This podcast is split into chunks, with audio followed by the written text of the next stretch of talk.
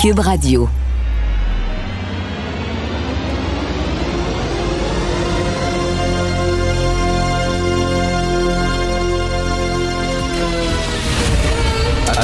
Attention, cette émission est laissée à la discrétion de l'auditeur.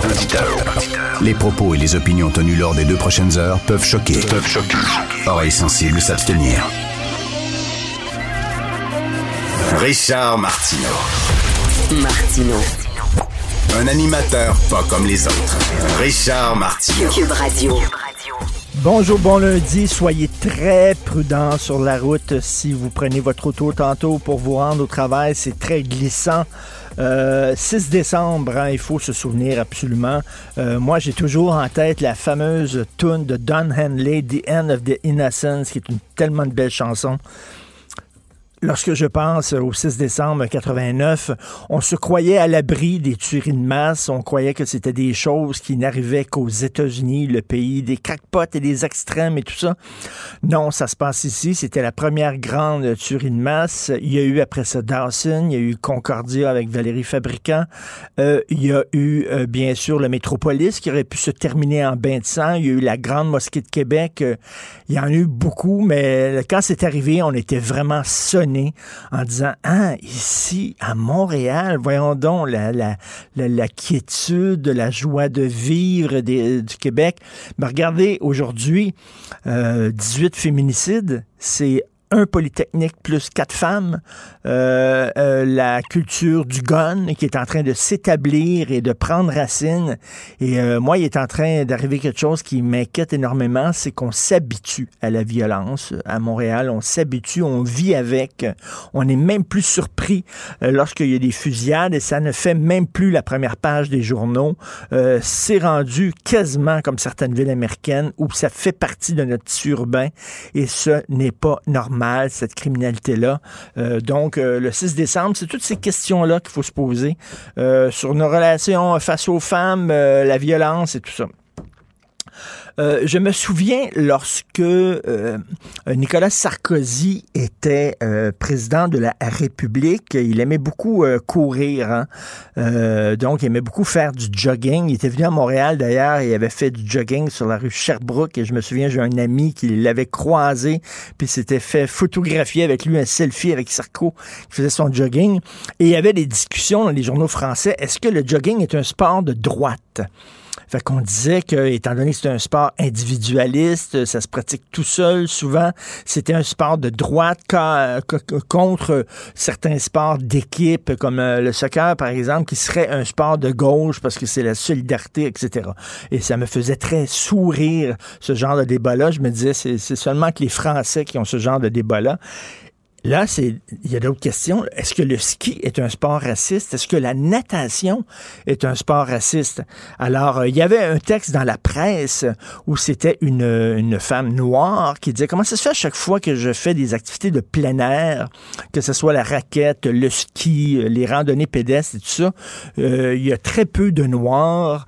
Euh, elle, elle disait même, euh, elle disait même qu'il y a certains noirs qui avaient peur d'aller faire du ski parce qu'il y avait trop de blancs. Capoté lorsque je lisais ça. Je me disais, c'est vraiment n'importe quoi. Donc, et là, il y avait une spécialiste qui est interviewée dans le texte de la presse. Elle a dit, peut-être c'est la terminologie qu'on utilise. Randonnée pédestre, ça va pas chercher vraiment les, les gens des communautés culturelles. Ils savent pas trop trop c'est quoi. Donc, il faudrait leur dire, venez faire une belle marche en forêt. Et quelle condescendance et quel mépris. C'est comme si, c'est comme si les Noirs, euh, les Haïtiens qui tiennent tellement à leur culture, à leur langue, qui ont des écrivains formidables, ils comprenaient pas c'était quoi la randonnée pédestre. Il faudrait leur dire, venez, on va aller faire une petite marche en forêt. Je trouve ça tellement méprisant et à la limite raciste carrément. Donc, euh, voyons donc, les, les- les sports de plein air seraient racistes. Et là, est-ce que la natation est un sport de blanc? Alors, c'est une plainte, c'est un texte qui est dans le soleil. Et ça, c'est un texte surréaliste, hein, dans le soleil.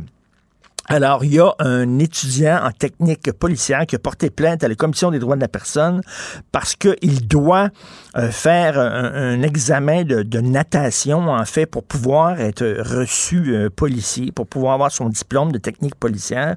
À la toute fin, on vous demande de faire bon, un, un test de natation, une épreuve de natation. Et lui a porté plainte à la Commission des droits de la personne en disant c'est discriminatoire parce que euh, dans sa culture, l'apprentissage de la natation est peu répandu.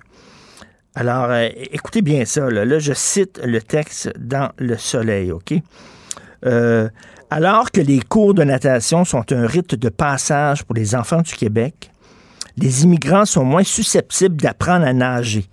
Au Canada, les Noirs ont, historiquement moins accès aux piscines et aux leçons de natation que les Blancs, notamment par manque de ressources financières.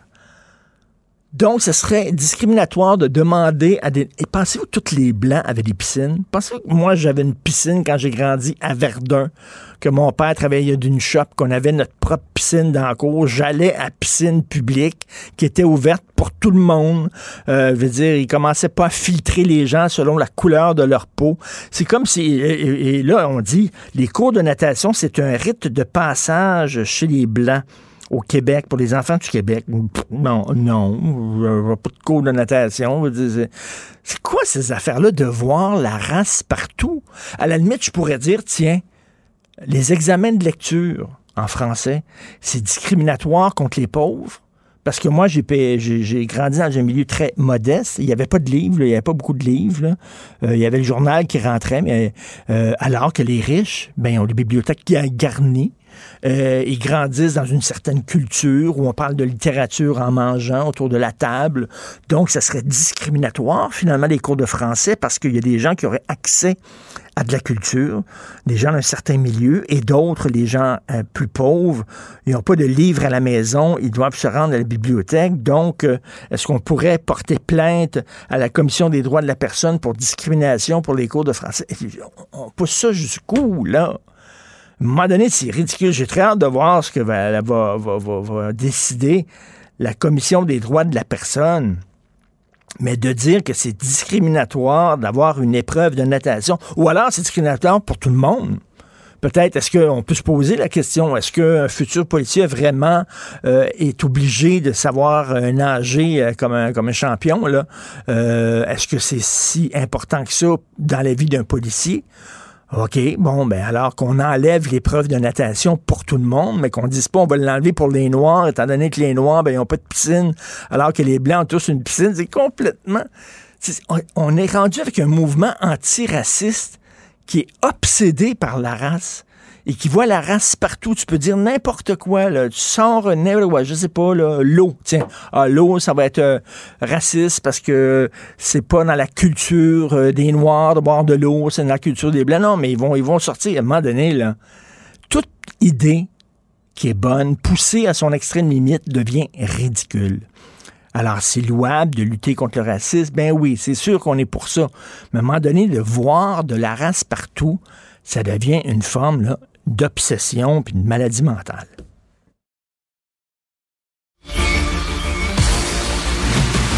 Jean-François Lisée. On va juste dire qu'on est d'accord. Thomas Mulcair. Je te donne 100 raison. La rencontre. C'est vraiment une gaffe majeure. Tu viens de changer de position. Ce qui est bon pour Pitou est bon pour Minou. La rencontre. Lisée.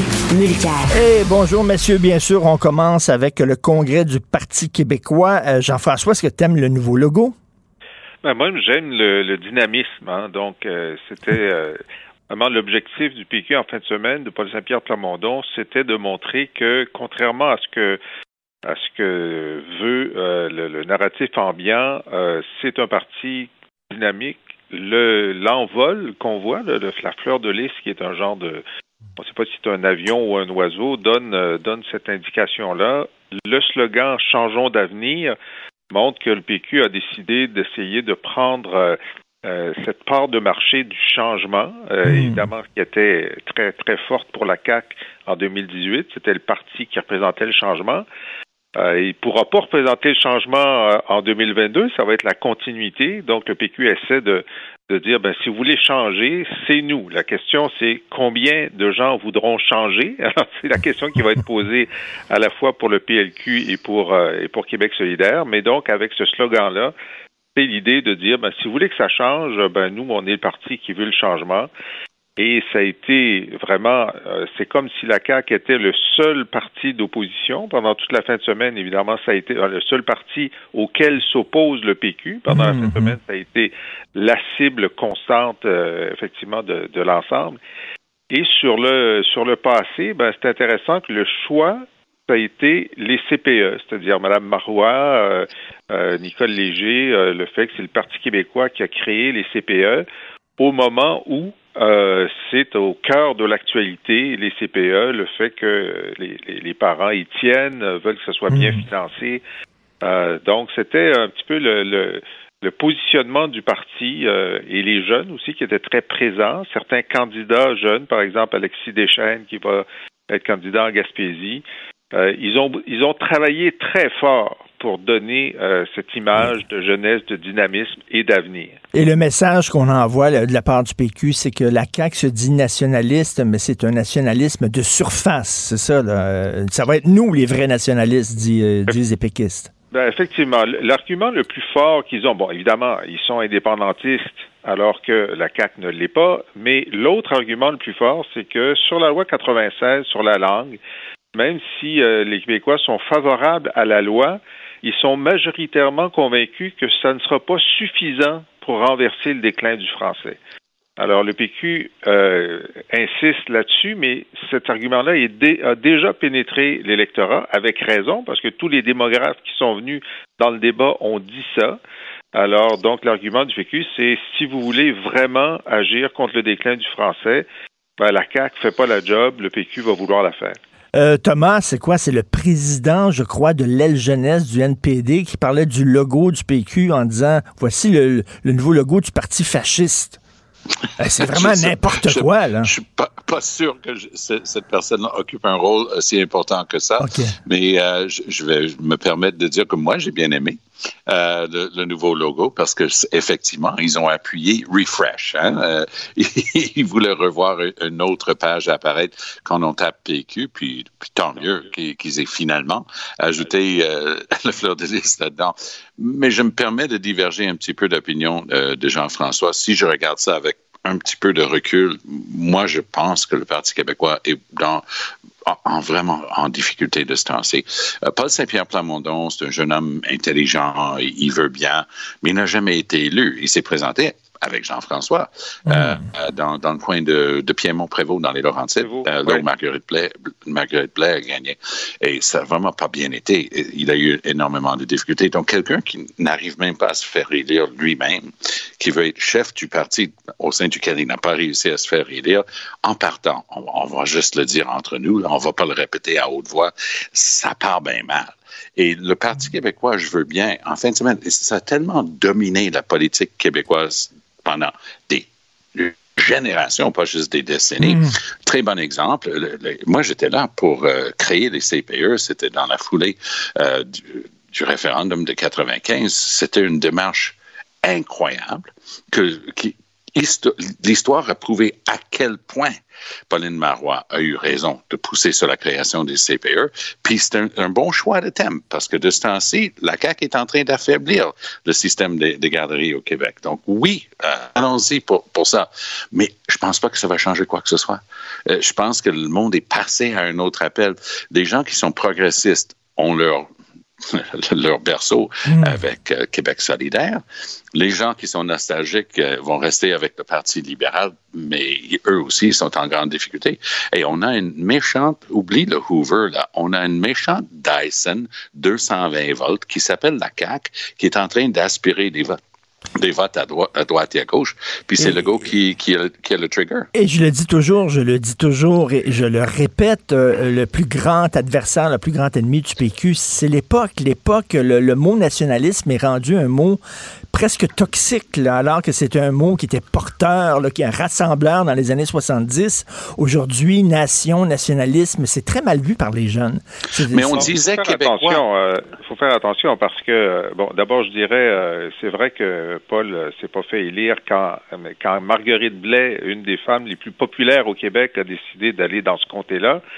Mais dans la course au leadership, il est, il parti dernier, ou presque. Il, y avait 5% euh, d'intention de, de vote dans la course face à Sylvain Gaudreau, qui était le meneur, et euh, ce, genre de météorite qui était Guy Nantel, qui avait une très haute notoriété. Puis finalement, euh, Paul a réussi à gagner. Donc, il a quand même gagné une course, rétabli les finances du parti qui était dans le rouge, maintenant qui est dans le noir.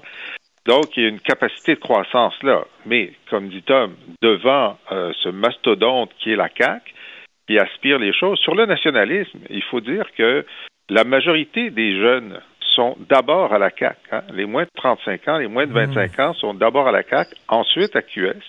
Euh, donc, le nationalisme n'est pas vu négativement par l'ensemble de la jeunesse. Ça, c'est important de le dire. Maintenant, sur la suite, ben, la question, c'est il va y avoir un certain nombre de déçus de la CAQ. Euh, ils ne seront pas massifs, ils ne seront pas majoritaires, mais pour le PQ, ils savent que beaucoup de lecteurs péquistes ont voté CAC, moi je suis bien au courant de ça en 2018, pour empêcher euh, les libéraux de rester. Mmh, C'était mmh, ça.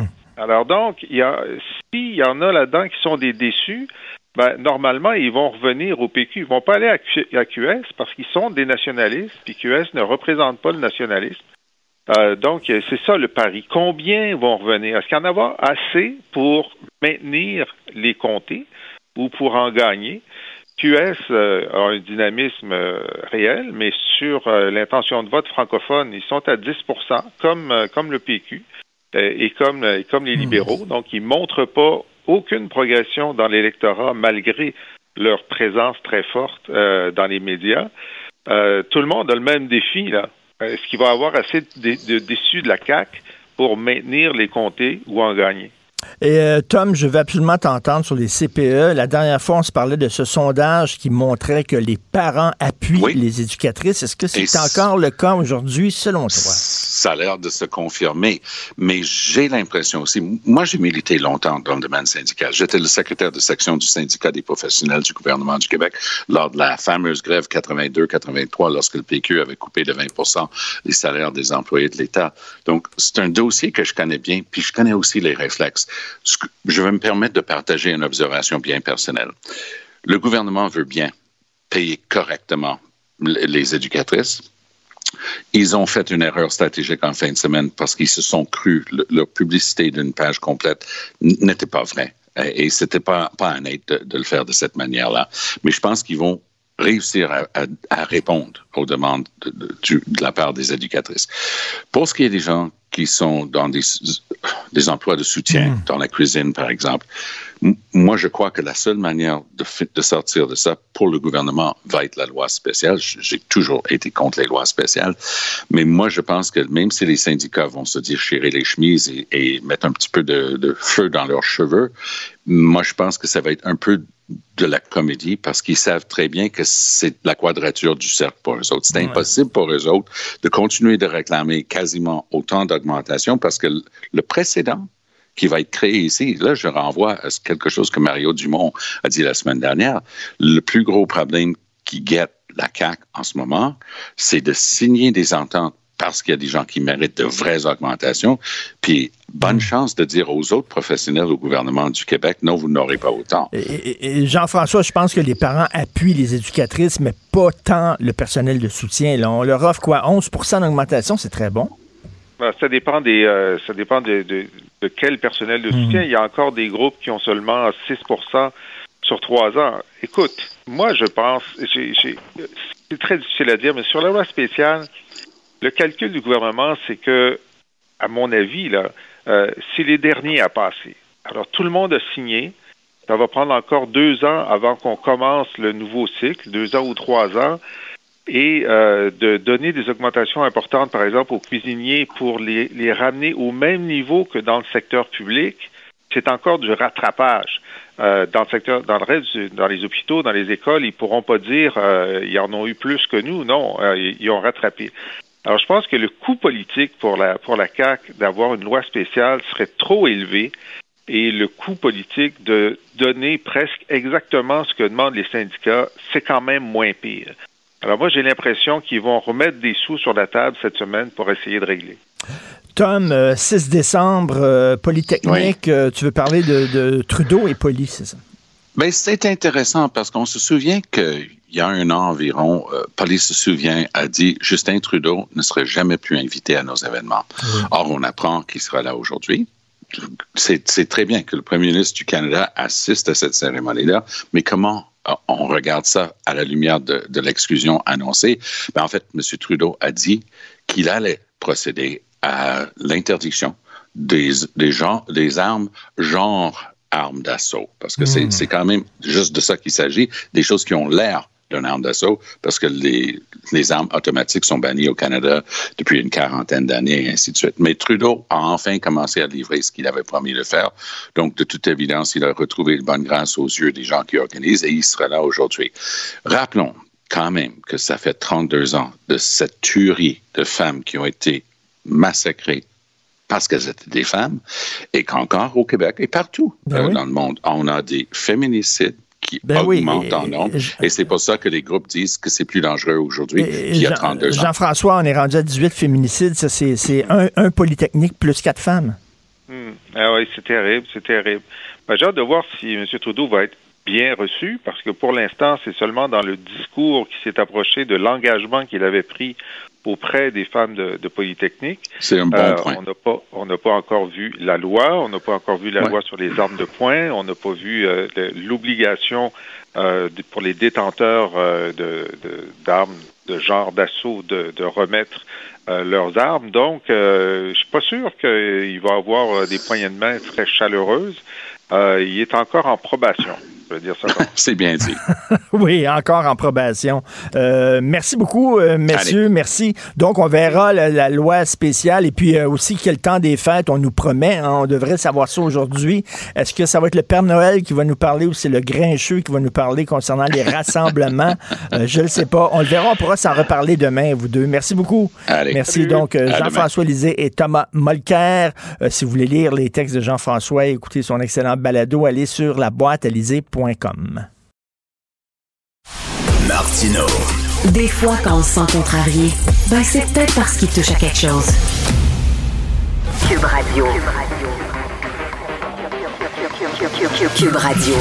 En direct à LCN. Salut Richard. Salut Jean-François. 6 décembre, hein, c'est une date extrêmement importante au Québec et c'est là qu'on a perdu notre innocence, le 6 décembre 89. On se disait que tous les phénomènes de tuerie de masse, c'était aux États-Unis. On était protégés de ça.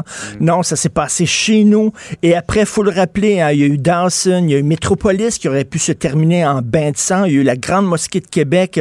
On voit qu'on n'est pas immunisé euh, contre ce virus-là, qui est celui de la criminalité. On est rendu à quoi? 18 féminicides? Ça, c'est un polytechnique, un massacre de polytechnique, plus quatre autres femmes.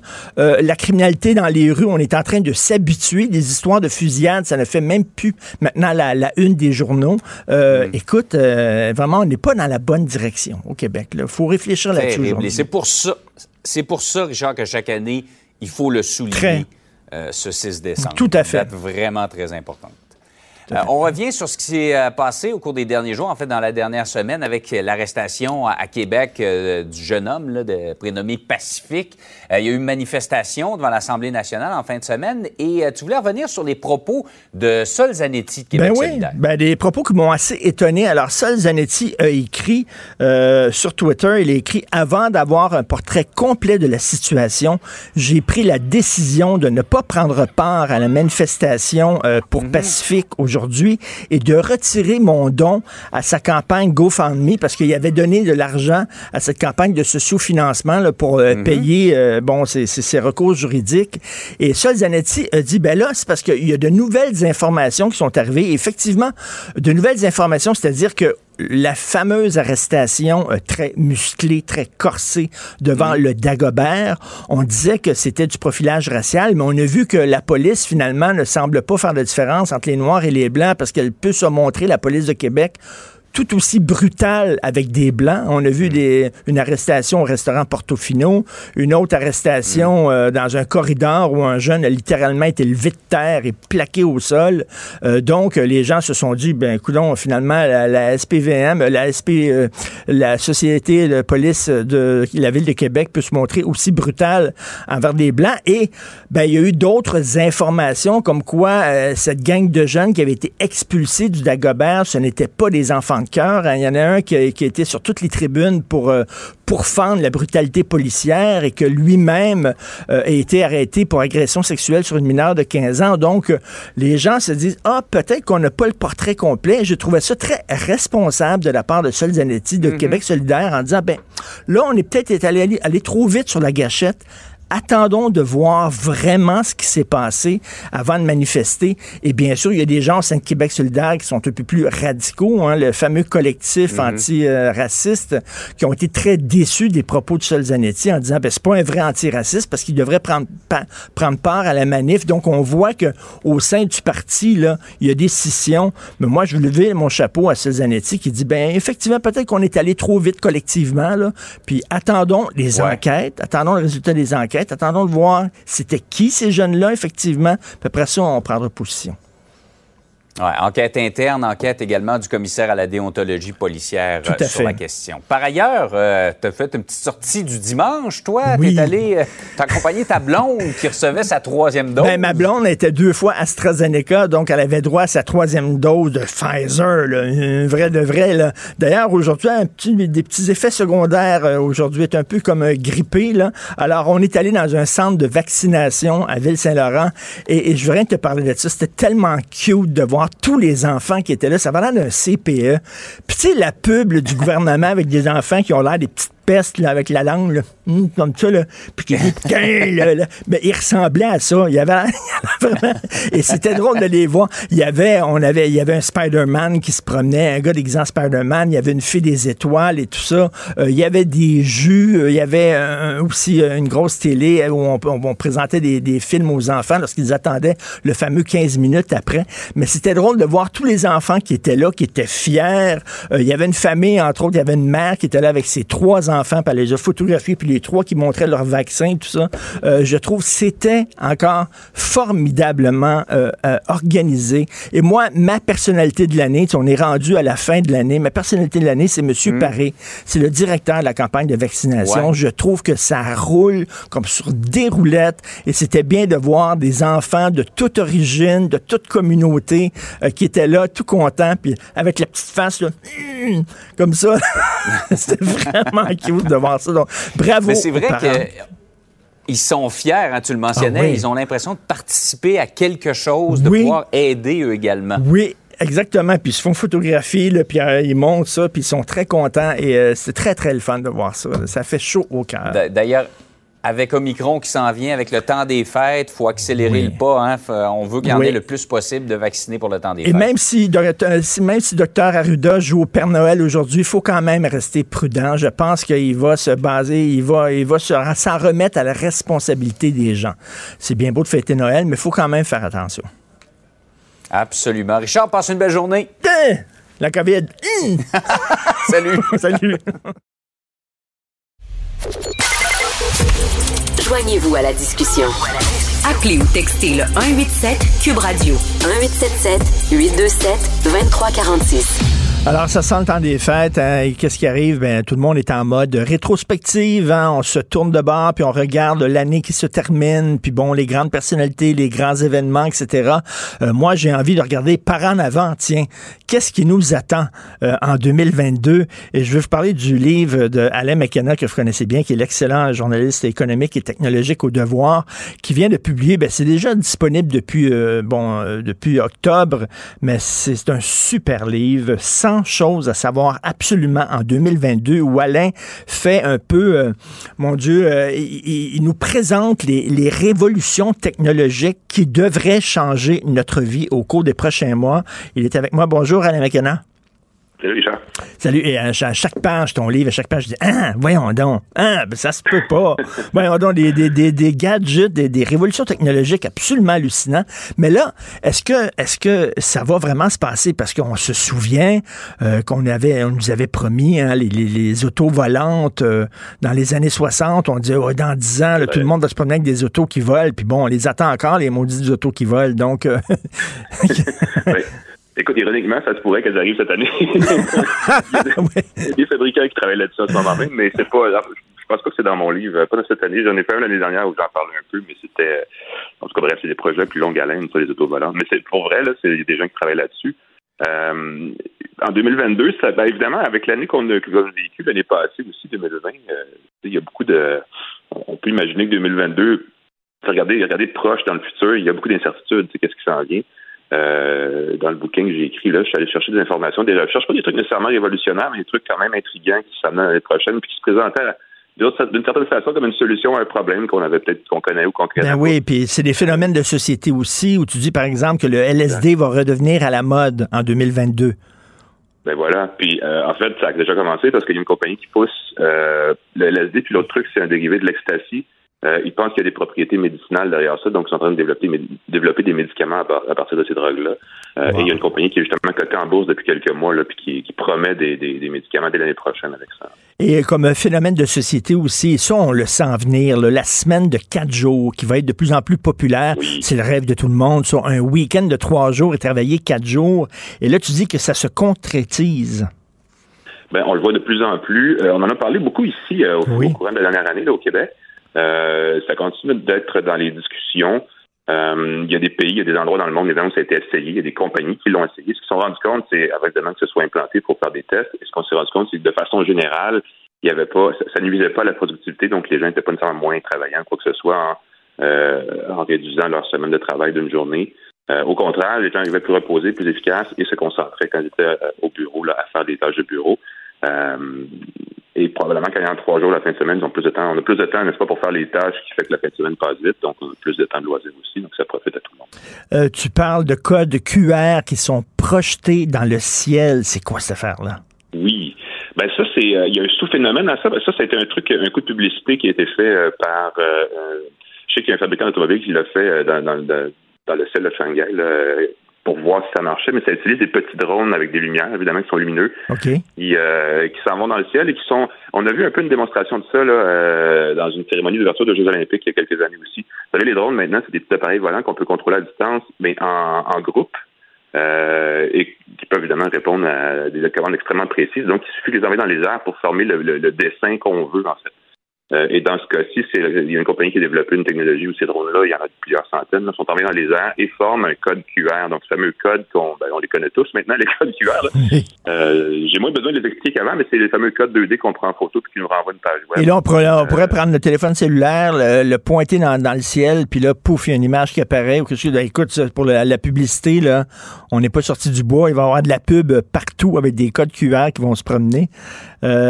Tu parles de, de euh, tu dis qu'il y a 750 millions de maringouins génétiquement modifiés qui vont prendre leur envol avant la fin de l'été 2022. C'est quoi ça, des maringouins génétiquement modifiés? Ben, c'est des maringouins, c'est une souche de maringouins qui va essayer de, en fait, de, de, de, limiter la reproduction de certains autres, parce qu'il y a différentes espèces de maringouins. Ce que j'ai appris en, en sur ce sujet-là, il y a plus qu'une sorte, de, plus une espèce de maringouin. Euh, et il y en a qui transportent certaines maladies, pour, comme le dengue, entre autres dans le sud des États-Unis, pour Mexique euh, et en Amérique du Sud. Puis, euh, ben, on a des chercheurs ont trouvé le moyen de modifier des maringouins pour qu'ils réduisent la reproduction de ces autres maringouins. -là. Donc, d'une façon, on essaie de contrôler un peu là, cette, cette, cette, forme de parasite-là en renvoyant dans la nature des maringouins qui, eux, justement, vont wow. la propagation. Euh, ça, c'est assez euh, c'est discutable, évidemment, parce qu'il y a plein d'enjeux liés à ça, mais si ça fonctionne, ça prend rien de maladie qui est très, qui est très complexe à gérer déjà. Euh, là où il fait chaud plus longtemps qu'ici à l'année.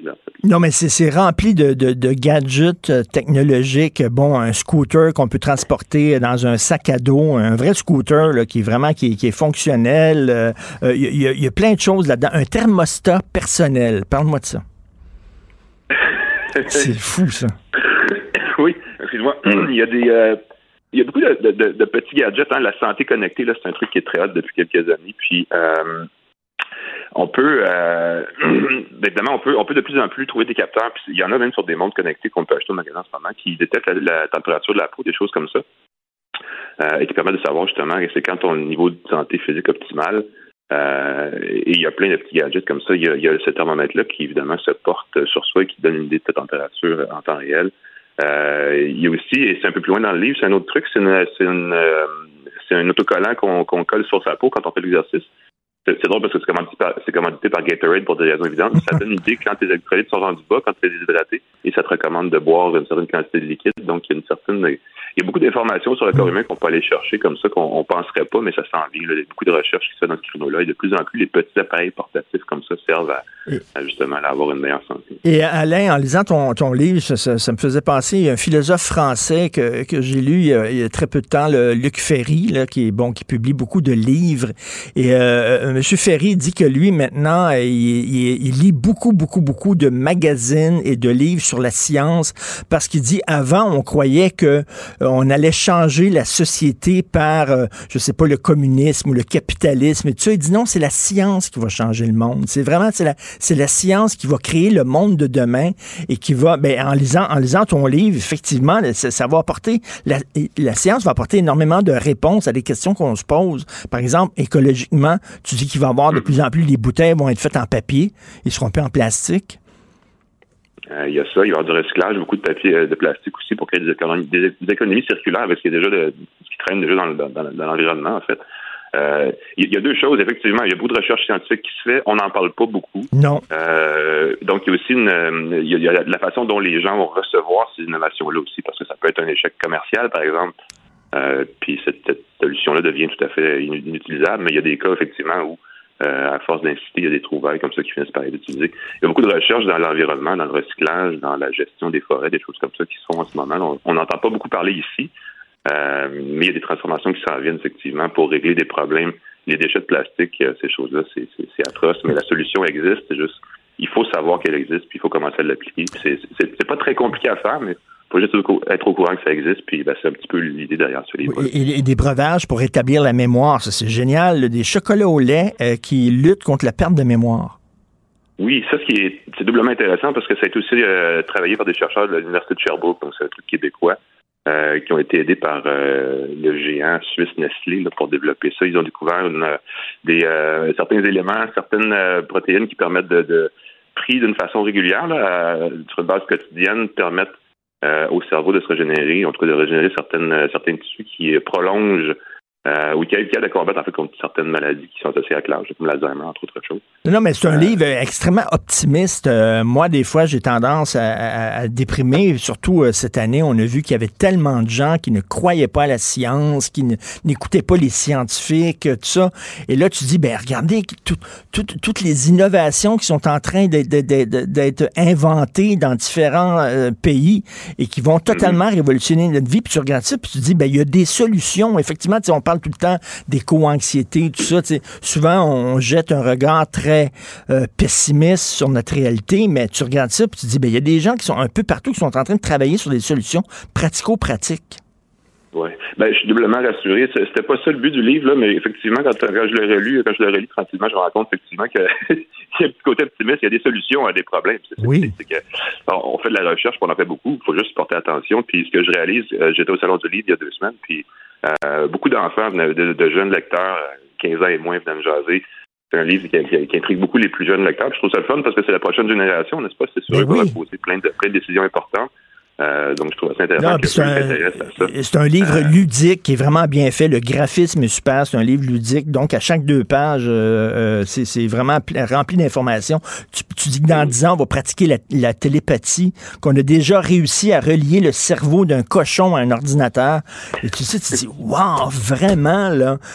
J'ai hâte de voir ce que 2022 nous réserve. Donc, ça s'intitule 100 choses à savoir absolument en 2022. C'est un livre vraiment cool de Alain McKenna du Devoir. Merci beaucoup, Alain. Bonne journée. Ben, plaisir. Merci à toi, Alain. Salut. Martino, ne ratez plus rien. Cette émission est aussi disponible en podcast dans la bibliothèque balado de l'application ou du site cul.radio. Le, le, commentaire de Félix Séguin, un journaliste d'enquête pas comme les autres. Félix, parle-moi de ton 6 décembre 1989. Je veux savoir où tu étais quand tu as entendu ça? J'étais en train euh, de regarder le match de la vie avec Claude Charon chez ma gardienne Jacinthe Godette à Ville-Marie, au Témiscamingue. Elle m'avait fait mon traditionnel la traditionnelle collation d'avant dodo qui était une rôtie au beurre d'arachide avec des quartiers d'orange. Et T'avais quel âge, Félix? Premier, euh, écoute, j'étais euh, bon, je suis pas, pas, très bon en maths, là, mais fais le calcul, là, j'ai 44 ans. Euh, j'ai 44 ans. C'était 32 ans, t'avais 12 ans. T'avais 12 ans. j'avais 12 ans. C'est mon premier contact fort avec la perturbation que peut provoquer chez moi euh, un événement d'actualité. Euh, et je te dirais, c'est un peu bizarre euh, à te dire comme ça, mais cet événement-là a laissé chez moi la matrice du journalisme. Hmm. Quand hmm. j'ai quand j'ai vu et quand j'ai parce qu'évidemment, tu comprends, 12 ans, tu n'as pas besoin de te faire un dessin, puis même que avec le ton employé ce soir-là, au bulletin de nouvelles et etc. Je me rappelle, j'étais resté réveillé après les, les, journaux télévisés de 22 heures et, j'avais compris ce qui se passait. Et ça avait, je pense qu'il y avait un léger trauma qui s'accompagnait de ça dans, dans cette dans cette préadolescence-là, mais surtout une forme, et puis je dis avec beaucoup de, de, précaution puis de respect pour les victimes, là, mais une forme de mission euh, d'informer, mmh. euh, pour vrai. Euh, une forme de, de, de devoir de documenter pour que les gens comprennent et dans, à certains égards pour ne plus que et là ça j'ai compris un peu plus tard que pour le ne plus pour ne plus que ça c'est vraiment de l'idéalisme euh, non, c'est de l'utopie, mais, mais, mais Félix, toi qui aimes la musique, moi j'ai toujours en tête, je le disais tantôt, la tune de Don Henley, The End of the Innocence. C'était vraiment ça. Au Québec, on s'est dit, ah, ça peut se passer ici, ça, parce qu'on se sentait protégé. Puis après ça, il y a eu quoi? Il y a eu, euh, écoute, il y a eu Dawson, euh, il y a eu la Grande Mosquée de Québec, il y a eu Métropolis qui aurait pu se terminer en bain de sang si son âme ne s'était pas enrayée. Donc, il y a encore le 18 féminicides. Hein? C'est un massacre de Polytechnique plus quatre autres victimes il y a encore la criminalité dans les rues partout, puis on est en train de s'habituer à vivre avec cette criminalité-là, comme dans certaines villes aux États-Unis. Donc, on va pas du bon bord, me semble. Ben non, c'était aussi, moi, si je pense à rebours, c'était aussi euh, le début, en ce qui concerne mon analyse, euh, des, de la documentation aussi en temps réel, des crimes de masse, donc des, des meurtriers de masse qui, tu sais, comme au Québec, mais comme surtout aux États-Unis, allait faire de plus en plus, en plus, en plus de victimes euh, pour des idéologies. Je me rappelle après, il y a eu quoi, Timothy McVeigh euh, à Oklahoma, City après. Et puis là, ensuite, on continue avec Columbine, avec Virginia Tech. Euh, on continue avec ces massacres-là, avec le, le, le, shooting d'Aurora au Colorado pendant la première de Batman. Donc, ben on, moi, c'était un peu cette ouverture malheureuse-là aussi, ou cet apprentissage malheureux que euh, le monde était en train de, une certaine partie, de basculer dans ces crimes de masse-là. Hmm. Euh, puis oui, c'est ça. Ah non, mais c'était c'est vraiment il faut il faut euh, avoir, avoir une pensée particulière envers ces, ces victimes là. Et tu sais qu'il y a eu des, victimes collatérales après. Hein. Il, y a, des gars qui sont suicidés, qui, qui, qui, étaient qui se sentaient impuissants, qui, qui, qui avaient cette douleur là au ventre. Donc vraiment épouvantable. D'ailleurs, tu veux nous parler de violence à Montréal? Il y a eu une annonce de la ministre Guilbeault qui a été très critiquée. Oui, elle est critiquée. On a annoncé hier 52 euh, millions de dollars supplémentaires pour venir à bout euh, de la crise en lien avec les armes à feu qui secouent Montréal depuis euh, un peu plus d'un an, faut-il le mentionner. 52 millions, je te dis, je te dis avant de, de, te parler des gens qui en font l'analyse, là, c'est quoi la ventilation de ça? C'est 20 millions pour le programme de financement de mission des organismes communautaires de travail de rue. C'est 11 millions pour la prévention de la délinquance par le sport c'est 9 millions en prévention de la criminalité, c'est 8 millions pour le comité stratégique en sécurité urbaine de Montréal, c'est 3 millions à l'équipe d'intégration sociale et de liaison de la région métropolitaine, puis c'est euh, hmm. un peu moins là qu'un demi-million sur quatre ans pour un conseiller en développement communautaire autochtone. Alors, moi, je veux juste mentionner à ceux qui seraient tentés de dire que euh, on n'est pas dans la répression, bien, bien sûr qu'on n'est pas dans la répression, mais à, à grand, à haut cri, euh, le milieu communautaire a réclamé ce genre d'investissement justement quand on annonçait, exemple, la création de l'escouade Centaure, financée à 90 millions par Québec, puis qui est vraiment dans la répression, qui lutte contre la trafic d'armes, qui commence à donner certains résultats. Euh, l'analyse dans le journal de Montréal, le texte de Francis Pilon, qu'en font Maria Mourani? Euh, et, un policier, Gélina, qui est spécialisé dans ce genre d'affaires-là, gang de rue, euh, sergent détective André Gélina. Euh, pour ce qui est de Maria Mourani, a dit J'aurais, me serais attendu un programme pour prévenir la violence sur les réseaux sociaux. Je crois qu'elle marque un point. Euh, mm. Parce qu'à l'émission GIA, on l'a documenté ça. Que la naissance de cette culture des armes à feu qui nous occupe de plus en plus chez les jeunes, ou préoccupe de plus en plus chez les jeunes, est sur les réseaux sociaux. Euh, et pour ce qui est de euh, Gélina, lui, il dit la même chose, il faut de la prévention sur le web. Alors, je trouve que les deux marquent un point. Par contre, euh, après vérification, là, je veux dire qu'il va y avoir, va y avoir des initiatives sur les médias sociaux pour essayer de tuer dans l'œuf un peu cette culture-là. Ben, Richard, c'est mm. impossible en tant qu'à moi, là, mais il faut l'essayer quand même. Alors, je, tu sais, des fois, je trouve qu'on parle peut-être un petit peu vite, un petit peu rapidement, mm. parce mm. que le détail du programme, a personne qui l'a vu, là. Alors, il va y avoir des initiatives sur les médias sociaux. Moi, tout ce que je veux saluer, c'est que 50 millions en prévention, on l'a réclamé, il est sur la table. Euh, sous réserve du résultat de ces 50 millions-là, je pense que c'est quand même beaucoup pour prévenir la criminalité. Alors, et la bonne nouvelle là-dedans, c'est que ça montre qu'on refuse de s'habituer. On ne veut pas s'habituer à la criminalité. On trouve que c'est anormal qu'il y ait des fusillades presque tous les jours à Montréal, puis qu'il faut prendre le taureau par les cornes. Est-ce que c'est parfait comme plan? Euh, non. Mais euh, comme on dit, c'est un pas dans la bonne direction. Tu veux me parler d'un nouveau documentaire du bureau d'enquête sur la forêt québécoise? Oui, avec deux très bonnes euh, journalistes et réalisatrices, Marie-Christine de Noël et Ninon Penneau. Ça fait 20 ans que l'erreur boréale de Richard Desjardins a été publiée. Tu te rappelles euh, de son, son, son brûlot sur la déforestation au Québec. Alors, 20 ans plus, tard, on fait le point euh, avec Ninon Penneau, Marie-Christine Noël. 5000 kilomètres à travers le Québec pour aller faire le tour de nos forêts, un documentaire narré par Émile Pilodeau. et et là, on regarde si 20 ans plus tard, parce que ça avait suscité une grogne incroyable. Alors, depuis l'erreur boréale, le constat des filles dans ça, que j'ai vu travailler pendant, écoute, plus d'un an, là, mais mm. c'est très, très, très, très, très ardu de documenter un sujet qui est peut-être pas si facile à représenter, bien qu'une forêt, ça se voit, là, mais qui n'est pas si facile à représenter en termes visuels. Euh, on ne coupe pas euh, autant ni comme avant. Il y a des efforts de restructuration. Ça, c'est la bonne nouvelle. C'est le point de départ. Euh, par contre, là, on va présenter l'autre côté de la médaille sur l'effet des coupes, sur le rajeunissement des forêts. et puis là, on va regarder aussi ce qui se passe avec les caribous forestiers. les derniers individus, dont on appelle en langage scientifique, sont tenus dans un enclos parce que les dégâts euh, de la déforestation ont fait des ravages chez eux. Probablement que ces espèces-là ne pourront plus se, reproduire. La sonnette d'alarme est attirée depuis longtemps. Euh, et alors, je, vous conseille d'aller le voir parce que il y a quelque chose d'important là-dedans, journalistiquement, c'est que le ministre de la euh, forêt, de la faune et des parcs, Pierre Dufour, là, pendant tout le documentaire, ils ont essayé, pendant toute la recherche, la quête, ils ont essayé de l'avoir en entrevue. Alors, il a toujours répondu non, jusqu'à quelques semaines où il a répondu oui, mais il a dit oui, mais je vais vous donner une entrevue après avoir vu le documentaire. Je suis un peu désolé parce que c'est pas vraiment comme ça que ça marche. Ben non, ben non. c'est toi qui es responsable ben oui. des forêts. Non, non, il faut que tu répondes aux questions. ben non, je vais voir le documentaire, puis je verrai après si je réponds à vos questions ou pas. C'est pas comme ça que ça fonctionne, comme tu dis.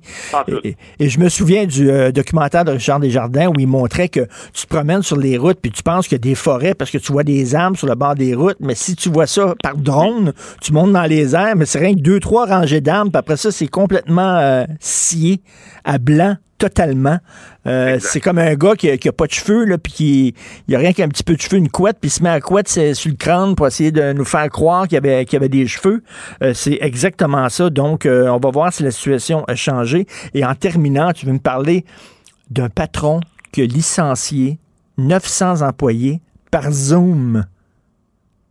Oui, moi je trouve que je trouve que la, la, pandémie a énormément favorisé chez moi la, le, fait d'être capable d'apprécier même ces technologies-là, les vidéoconférences notamment pour travailler, franchement, euh, moi, ça a modifié positivement mon existence. Moi qui, qui peux être mhm. un peu parfois grognon, asocial et dans ma tanière, franchement, j'adore.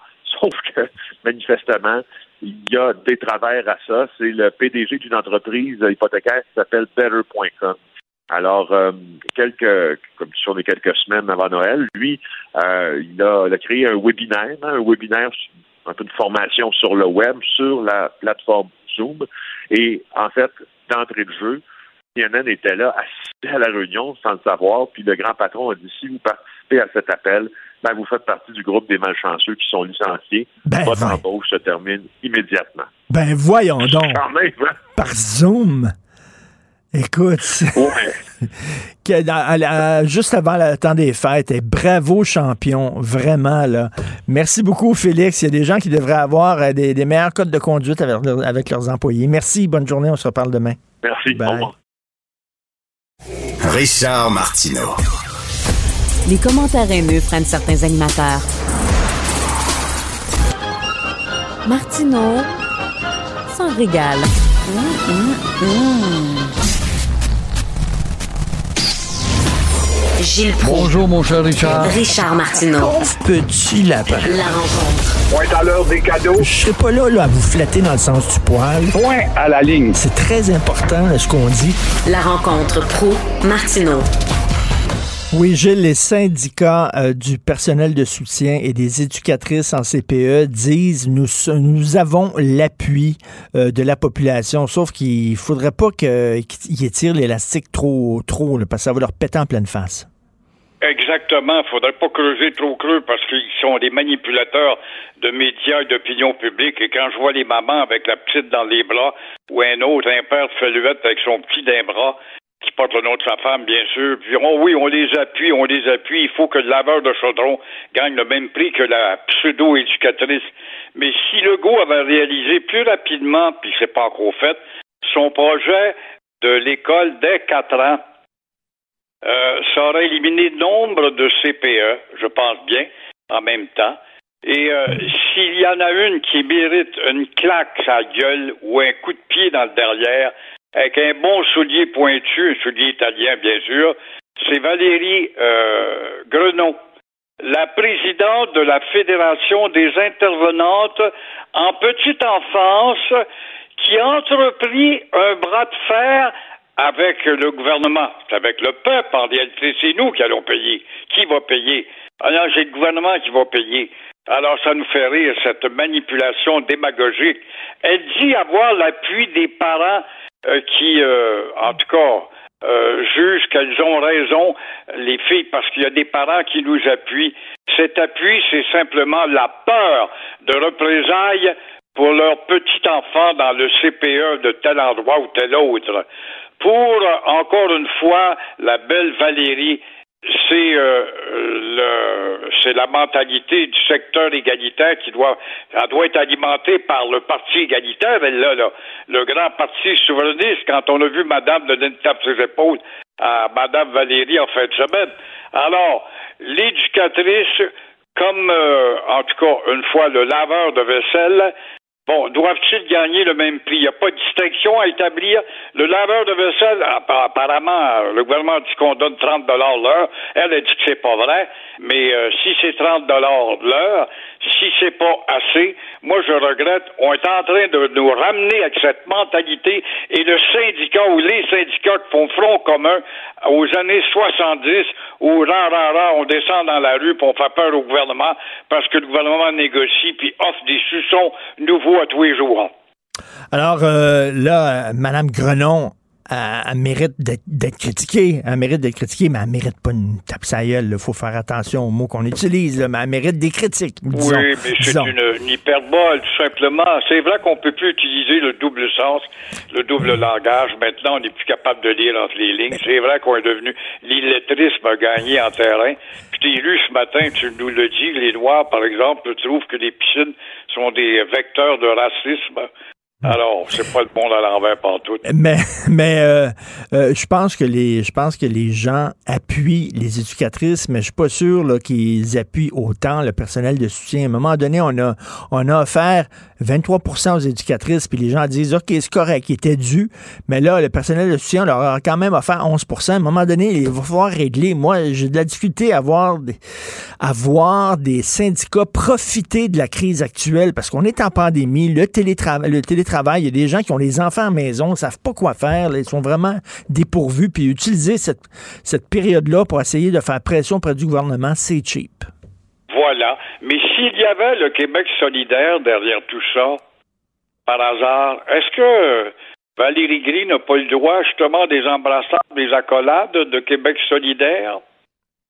On verra. Mais euh, riche, capable d'ouvrir des gouchets éternellement. Mais ça sent, ça sent la loi spéciale, hein? Vraiment. Pour, pour, euh, pour le, personnel de soutien, ça sent la loi spéciale. Euh, qu'est-ce que vous euh, pensez de Paul Saint-Pierre Plamondon qui était en congrès avec le PQ ce week-end? Je comprends pas Denise Bombardier, ma grande consoeur Denise Bombardier. Il flatte le, la CAQ, c'est ainsi, c'est à rien comprendre. Est-elle tombée sur la tête ou attend-elle une médaille de Québec?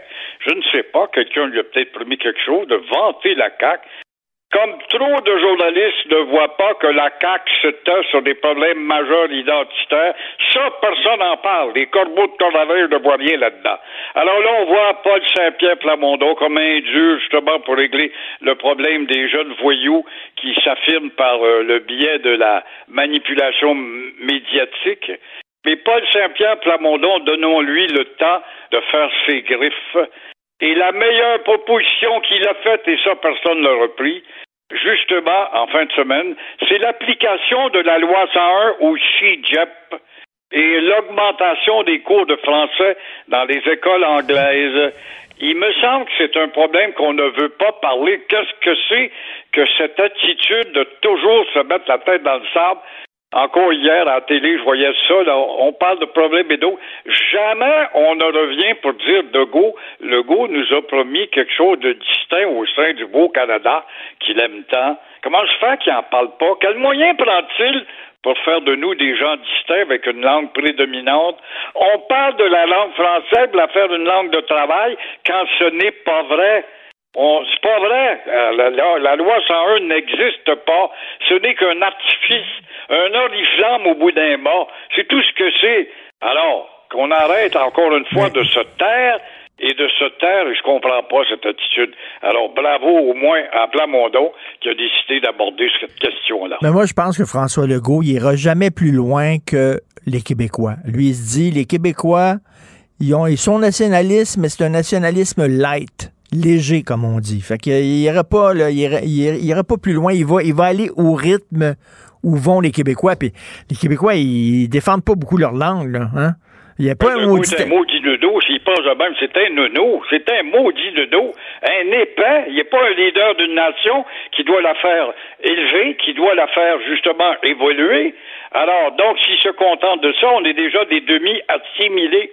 Alors, qu'est-ce qui fait du visage, par exemple, de la société? Il n'y a pas comme responsabilité en tant que chef du deuxième plus gros État au monde de la francophonie de faire en sorte que cette langue ne meure pas. Alors, il est à, l'image du peuple, mais le peuple est cave. C'est pas parce que le peuple est cave qu'on doit euh, rien faire sous prétexte que le peuple est cave. Alors, on laisse faire ça, c'est ce que le peuple veut.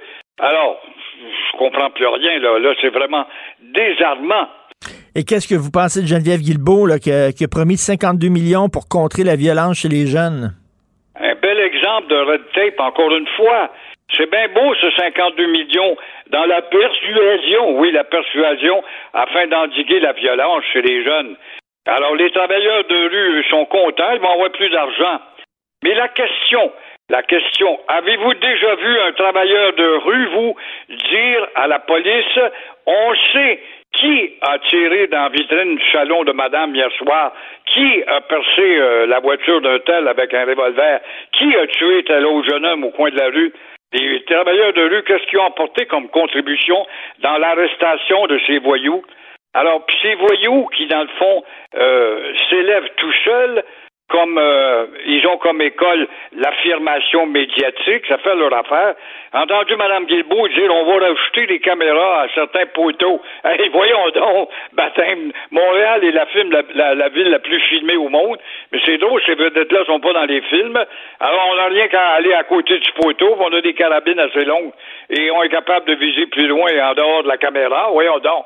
Alors, toujours est-il, au total, ça fait 90 millions de dollars et euh, le 90 millions qui fait l'affaire de ceux qui vont recevoir un chèque.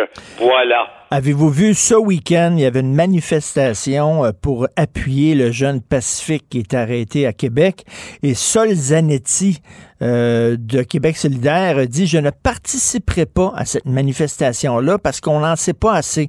Euh, on va attendre de savoir ce qui s'est réellement passé avant de prendre sa défense. Moi, je, ça m'a très étonné de la part de quelqu'un de Québec solidaire qui arrive et je trouvais ses propos très responsables.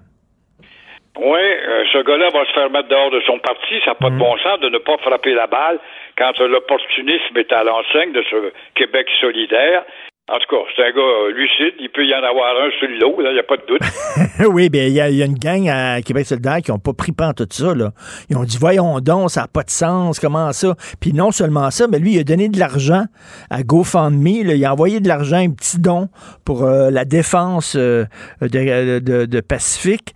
Et il a, retiré son don. Et j'ai retiré mon don à la lumière de ce qu'on a appris, parce que ce qu'on a appris, c'est que sa gang de chums qui, était fait expulser, se sont fait expulser du bar d'Agobert, c'était pas des enfants de cœur, là.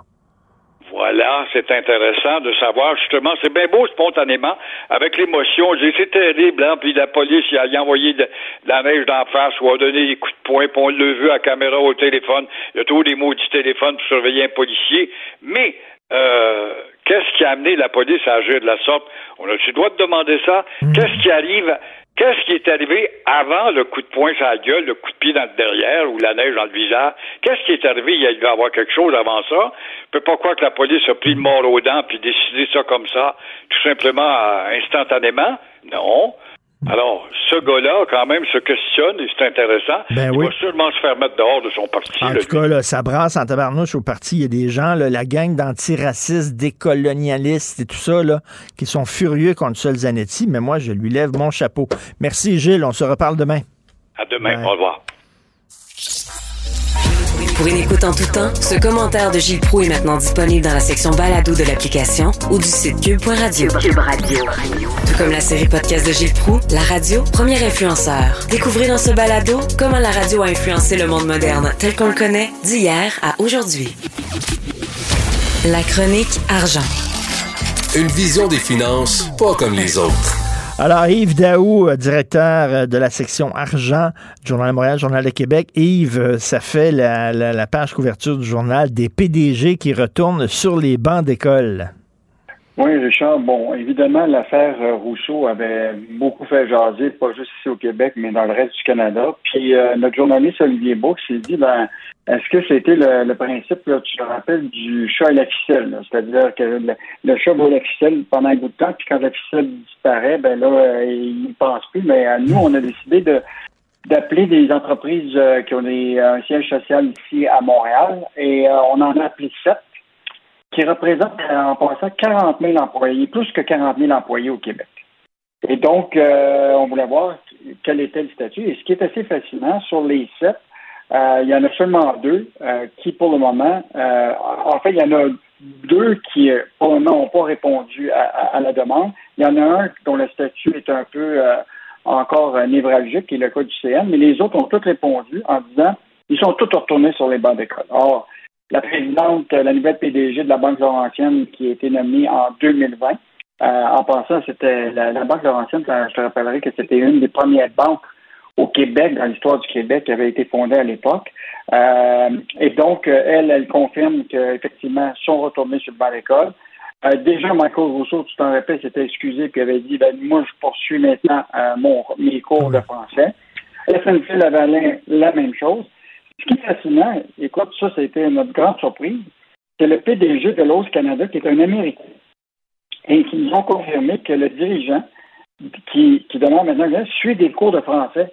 Fait que rappelle-toi, hmm. on avait été acheté par la compagnie américaine Mose. Oui. Donc, c'est un Américain, Tony Hurst, qui est là depuis 2020 et qui prend des cours de français. Wow. C'était notre, notre, grande surprise. Et, euh, et un autre cas qui est intéressant, c'est le, le, CN. Bon, le CN, c'est une entreprise ferroviaire euh, nationale, mais évidemment dont le siège social est, au, euh, est à Montréal, qui a 3900 employés. Et son, l'actuel patron, qui est Jean-Jacques Rouel, un gars de Trois-Rivières, mais parfaitement bilingue, lui, il quitte au cours des, prochaines semaines. Mais là, il faut qu'il détermine un nouveau PDG. Donc, évidemment, il ne peut plus faire abstraction de ce qui s'est passé avec l'affaire Rousseau. Donc, euh, là, ce qu'il nous dit, c'est que les communications internes et externes CN sont toujours disponibles dans les deux langues. Puis le conseil d'administration demeure très sensible à cette réalité-là. Donc, tu vois, il y a quand même quelque chose qui s'est passé depuis l'affaire Rousseau. C'est que la réalité, c'est que le français, la langue officielle du Québec, pourra plus être euh, euh, euh, abdiqué par les statuts de, ces grandes sociétés-là. mais il en reste deux entreprises pour, pour lesquelles on n'a pas eu de réponse. Couchetard, qui, dont le PDG est en poste depuis 2014 et qui n'habite pas ici au Québec et qui, pour le moment, ne parle toujours pas français. Mais ce qui est encore plus fascinant, c'est CGI, qui est en poste depuis 2016 et qui, lui ici, ne parle pas français. Et ça, c'est des sociétés qui, normalement, ont eu euh, un moment la part de, la, Caisse de dépôt et d'autres, des, des, des, investisseurs québécois. Donc, il va falloir euh, poser et suivre ces, ces deux entreprises-là, plus le FEM, au cours des prochaines semaines. CGI, d'ailleurs, euh, c'est euh, Olivier Bourque euh, écrit concernant CGI. Difficile de dire quel est le plan de match de l'entreprise, car malgré nos demandes répétées, CGI n'a jamais daigné répondre au journal. Les communications semblent maintenant gérées en Virginie. Hallucinant. Le siège social est à Montréal et les communications sont gérées en Virginie. Ça, c'est euh, ça, c'était la, notre deuxième surprise. Euh, après le, l'autre Canada, un, Américain s'installe ici à Montréal, puis qui va apprendre le, le, français. Puis là, on a une compagnie québécoise, CGI, qui est à Montréal, dont le PDG est ailleurs, puis qui ne parle pas en, français. Puis en plus, les mm. communications sont fondées de la Virginie. C'est un peu la, c'est un peu bizarre. Écoute, concernant le français, moi, euh, ça m'arrive régulièrement, entre autres quand je fais des réservations en ligne dans des restos puis tout ça, où tu tombes sur le site Internet de l'entreprise, qui est une entreprise québécoise, et le site Internet est par défaut en anglais. Puis là, il faut que tu cherches, là, il faut que tu cherches c'est où, sur quoi il faut que tu appuies, sur quel petit bouton il faut que tu appuies pour avoir le site en français. C'est caché quelque part, faut que tu zigonnes 10 minutes. Comment ça se fait que c'est pas d'abord le site en français, puis après ça, ce serait en anglais si tu choisis que ce soit en anglais. Je trouve ça insultant, ça. Mais Richard, regarde euh, euh, être insulté, le, cas qu'on a, a parlé samedi, là, euh, Olivier Bourque devait aller une conférence qui avait lieu au Sheraton à Montréal et il est descendu dans le stationnement en bas et il a enregistré tout ça. il est arrivé à la guérite, il n'y a pas personne dans la guérite, il voulait le, reçu ne sortait pas. Il a passé sur le piton pour dire je veux avoir un reçu. La personne répond I don't speak French. Ouais, il dit, je veux, je veux savoir de quoi je vais avoir mon reçu. Et il dit Call Toronto. Et là, euh, écoute, il était surpris. Il est monté à, à l'hôtel Sheraton pour avoir des explications. Et en presque un peu caché, ils nous ont dit on a vraiment des problèmes. Alors, c'est une compagnie qui s'appelle Target Park, qui a plusieurs stationnements à Montréal. Et imagine-toi, quand tu pèses sur le piton, pour avoir du service, pour avoir ton registre, tu pas, la personne est localisée à Toronto. ben voyons donc. Oui. Donc, euh, donc tu vois, c'est des, cas se multiplient euh, de, de, de services à la clientèle qui sont uniquement en anglais. Et ça, c'est un cas patent ben, euh, d'une compagnie qui a trois, quatre stationnements au Québec, au village olympique, sur la rue Queen à Montréal. Mais quand même, le centre Sheraton, c'est un hôtel qui, accueille plein de monde. Ben oui. Et là, on va leur parler en, anglais. Il faut taper Toronto pour un reçu. Il faut, le faire, vraiment. Euh, on sait que pour les magasins au détail, c'est très difficile, les, commerces, les chaînes de magasins. Mais euh, il y a le portrait aujourd'hui dans la section argent d'une entreprise qui s'en est bien sorti, Tristan. Oui, écoute, ça, c'est une entreprise connue du Québec. Euh, écoute, ça a été fondé en 1973 par son fondateur Gilles Fortin puis Denise euh, Deslauriers. Et euh, on a une nouvelle chroniqueur maintenant dans le journal ben oui. qui s'appelle Valérie Lesage. Et elle a fait une bonne entrevue avec la fille de Gilles Fortin et de Denise Deslauriers, qui s'appelle Lily Fortin, qui est maintenant la PDG. Et elle décrit ce que c'est l'enfer de vie, justement, être sur le bord de la faillite.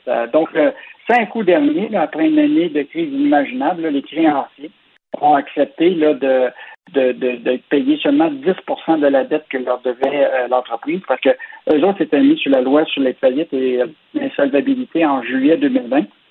Imagine-toi, c'est quand on dit des entreprises qui disent qu'il ne faut pas lancer la serviette pendant qu'il y, a de la vague. Euh, donc, euh, ils ont pris leur usine de Cookshire afin de produire des visières de protection pour les travailleurs.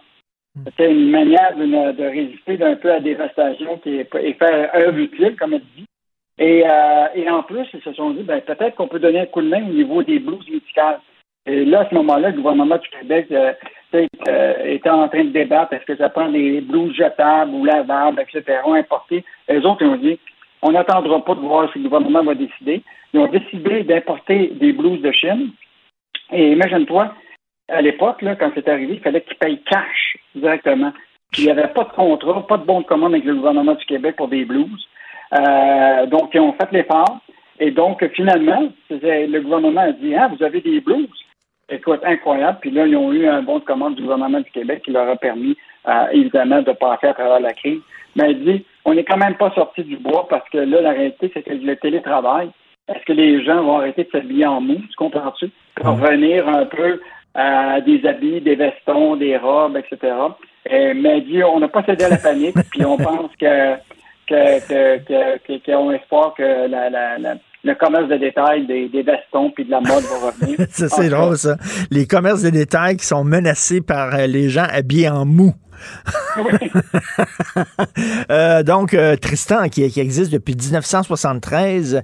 Et euh, d'ailleurs, c'est une bonne prise, ça, Valérie Lesage, hein, qui a travaillé pour plusieurs médias qui étaient aux affaires, entre autres. Hein, je crois, le Journal des Affaires, elle était correspondante à la Ville de Québec pour le Journal des Affaires, qui commence aujourd'hui à écrire dans le Journal de Montréal. Merci beaucoup, Yves Daou. Excellente journée sur Parlement. Bye. Martino le préféré du règne animal. Bonjour, les petits lapins. Petit lapin, petit lapin.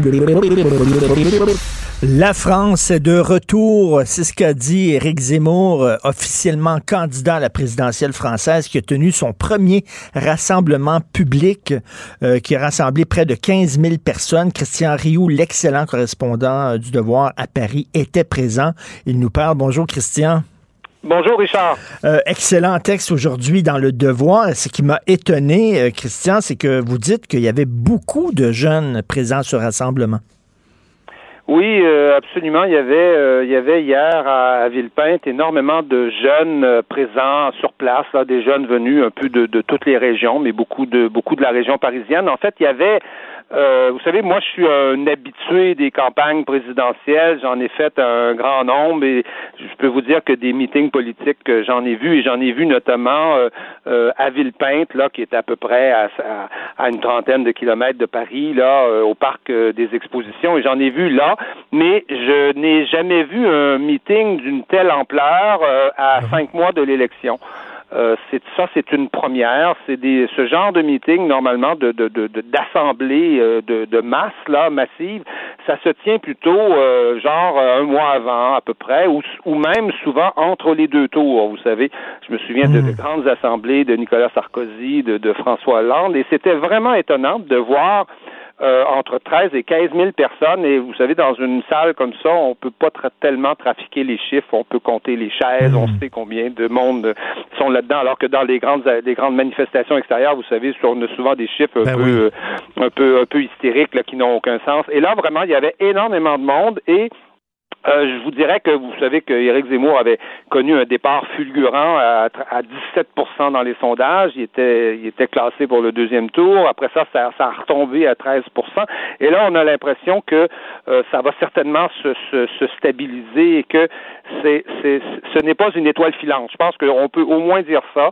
C'est quelqu'un qui, euh, qui, qui, qui, qui est là pour rester et qui va occuper une place absolument, je pense, centrale dans la, dans, dans la campagne. D'ailleurs, il s'est euh, il est en train de, je dirais, de, d'affiner son discours, euh, euh, peut-être d'être un peu moins provoquant. Hein, ce, ce qu'il passe du, métier de journaliste, mmh. polémiste, chroniqueur au métier de, d'homme d'État, comme il s'est défini lui-même. Et donc, il est en train un peu d'affiner son, son, son, discours et il promettait, ce qu'il promettait hier, c'était de réaliser les promesses que la droite n'a pas, n'a pas tenues depuis 40 ans notamment sur l'immigration, sur la sécurité, sur un grand nombre de choses. Et donc, et donc, il s'inscrivait quelque part dans la tradition de la droite française, mais la droite qui remonte à une trentaine d'années, celle de, du RPR, de Charles, de Charles Pasqua, de Philippe Séguin, des gaullistes, en fait. Il a présenté aussi le nom de son mouvement, puis on reconnaît là, son, son côté là, d'utiliser des, des, formules qui frappent l'imaginaire et peut-être même un peu dramatiques. Là. Euh, donc, euh, son mouvement euh, s'appelle la reconquête, comme si la France était, était envahie, comme si la France avait été possédée par un autre peuple. Il faut reconquérir, reconquérir notre propre pays. Et vous vous rappelez que, en fait, la reconquête, il y a un clin d'œil historique là-dedans. Oui, il y a un d'œil historique qui est peut-être celui de qui est probablement celui de la Reconquista espagnole là euh, à l'époque où le, le, le, le, toute la, la, la, la toute l'Espagne avait été envahie euh, vers le, 8e siècle là euh, par les par les musulmans, par les morts comme on disait comme on disait à l'époque. Il y a ce clin d'œil là, mais il, il, il, décline l'idée de la reconquête sur tous les plans, sur le plan de l'économie. Il dit il faut reconquérir notre économie, réindustrialiser la France parce qu'il considère que ça a été un, un, un, un drame. Il faut reconquérir conquérir l'école parce que l'école c'est affaibli euh, en France, elle, elle, ne forme plus, elle n'éduque plus comme comme auparavant. Donc, il, il décline ça, je dirais, mmh. sur un, un, un, grand nombre un grand nombre de sujets. Euh, il, il, est, il, il, est de moins en moins, je dirais, monocentré sur la question d'immigration, même si la question d'immigration reste reste importante. Euh, d'ailleurs, dans sa déclaration de, de, candidature, il y avait une phrase assez particulière là, que les experts ont notée. il dit la, il dit l'immigration n'est pas la cause euh, principale de nos problèmes, mais elle les aggrave tous. Ah oui. Vous, voyez la nuance hmm. qu'il est en train d'introduire dans son discours, c'est-à-dire je ne pense pas que la France a des problèmes à cause de l'immigration, hmm. mais les problèmes l'immigration aggrave nos problèmes à l'école, elle les aggrave euh, dans l'économie, elle les aggrave évidemment dans les quartiers et les, et les ghettos ethniques qui, qui, qui aujourd'hui existent en France. Et il commence à répondre à, un certain nombre de... C'est un personnage assez complexe, hein, Éric Zemmour. Il commence à répondre à un certain nombre de, de questions. Par exemple, on l'accuse d'être misogyne. Hmm. Vous voyez, euh, euh, à cause du, du célèbre livre qu'il a écrit là, il, y a, il y a une dizaine d'années qui s'appelait Le premier sexe, un peu en réponse au deuxième sexe de deuxième sexe de Simone de Beauvoir, vous voyez. Et là, il s'est mis à parler tout à coup de sa mère berbère, euh, à qui, dit-il, il doit tout, et qui est venu chercher la liberté à Paris. Hmm.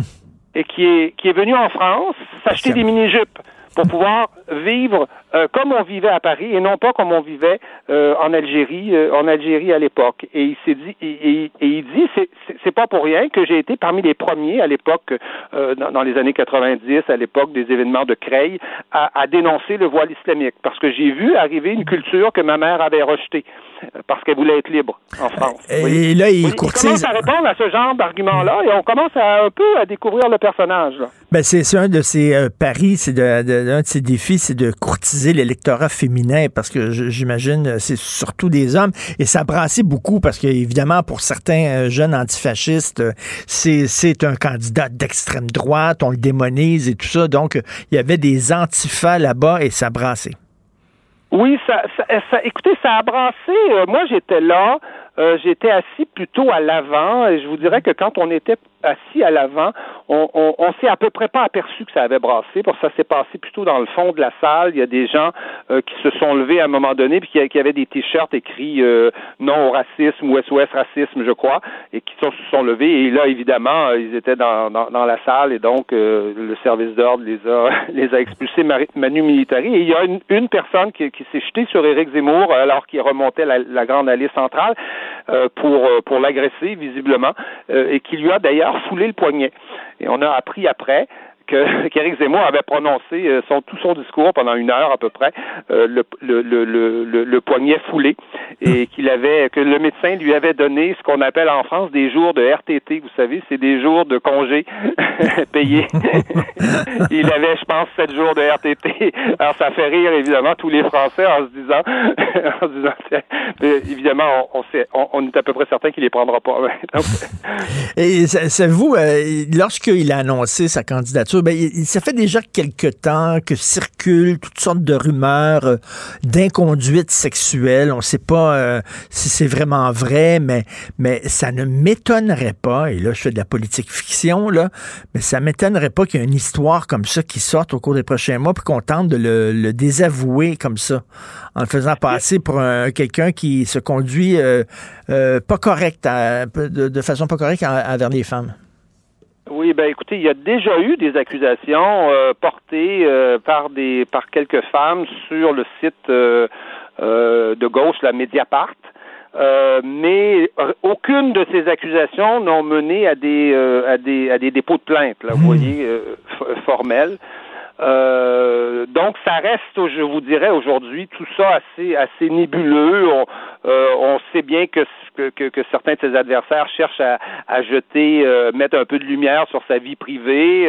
Ça, il, on parle de sa maîtresse, qui, qui, qui, qui, est une diplômée de, de l'ENA et, et, de Sciences Po et qui, qui est une, une, de ses organisatrices, en tout cas sa principale conseillère. Et donc, on, on voit bien qu'en effet, euh, dans les dans les mois qui vont venir et dans les semaines qui vont venir, on risque de on risque de se retrouver avec ce genre d'accusation. Mais bon, je, je pense que les Français ne portent pas énormément d'intérêt à ce genre d'accusation quand ça survient en pleine campagne, en pleine mhm. campagne présidentielle. Les, gens normalement se disent mais oui, mais pourquoi c'est pas sorti avant? Pourquoi ça sort pas après? Pourquoi ça sort là? Euh, mhm. en, pleine campagne présidentielle euh, euh, Reste à savoir si là, dans ce cas-là, la justice, vous savez l'affaire, la fameuse affaire Fillon là, qui, oui. à la dernière présidentielle avait fait exploser en plein vol le, candidat de la droite. Eh bien, eh bien, ça c'est parce que la justice s'en est mêlée, contrairement à, ces, à ces traditions. Mais tout ça pour dire que que, Zemmour est un candidat qui va euh, qui va encore, je pense, euh, être au centre de, de l'actualité. Euh, ce week-end, en fin de semaine, les, la droite traditionnelle, LR, a élu Valérie Pécresse comme candidate.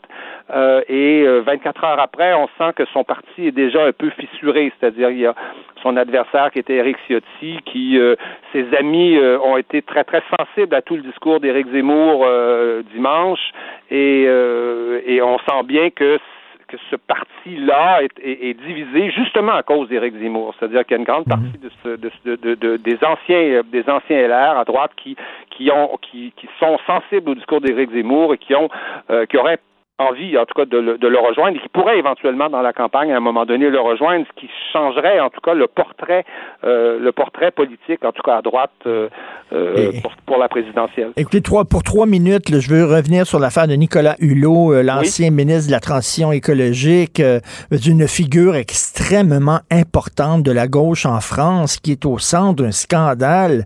il aurait agressé quoi, une vingtaine de femmes? Oui, écoutez, en, en, 2017, vous savez, Nicolas Hulot, c'était l'homme le plus populaire euh, de France, hein, avec probablement l'abbé Pierre, parce que l'abbé Pierre est toujours euh, là-dedans, là. Euh, et donc, vous, voyez un peu le, genre de personnage, animateur de TV très connu, directeur d'ONG et ancien ministre de Macron. Et effectivement, il y a des accusations là très sérieuses, qui sont tombées.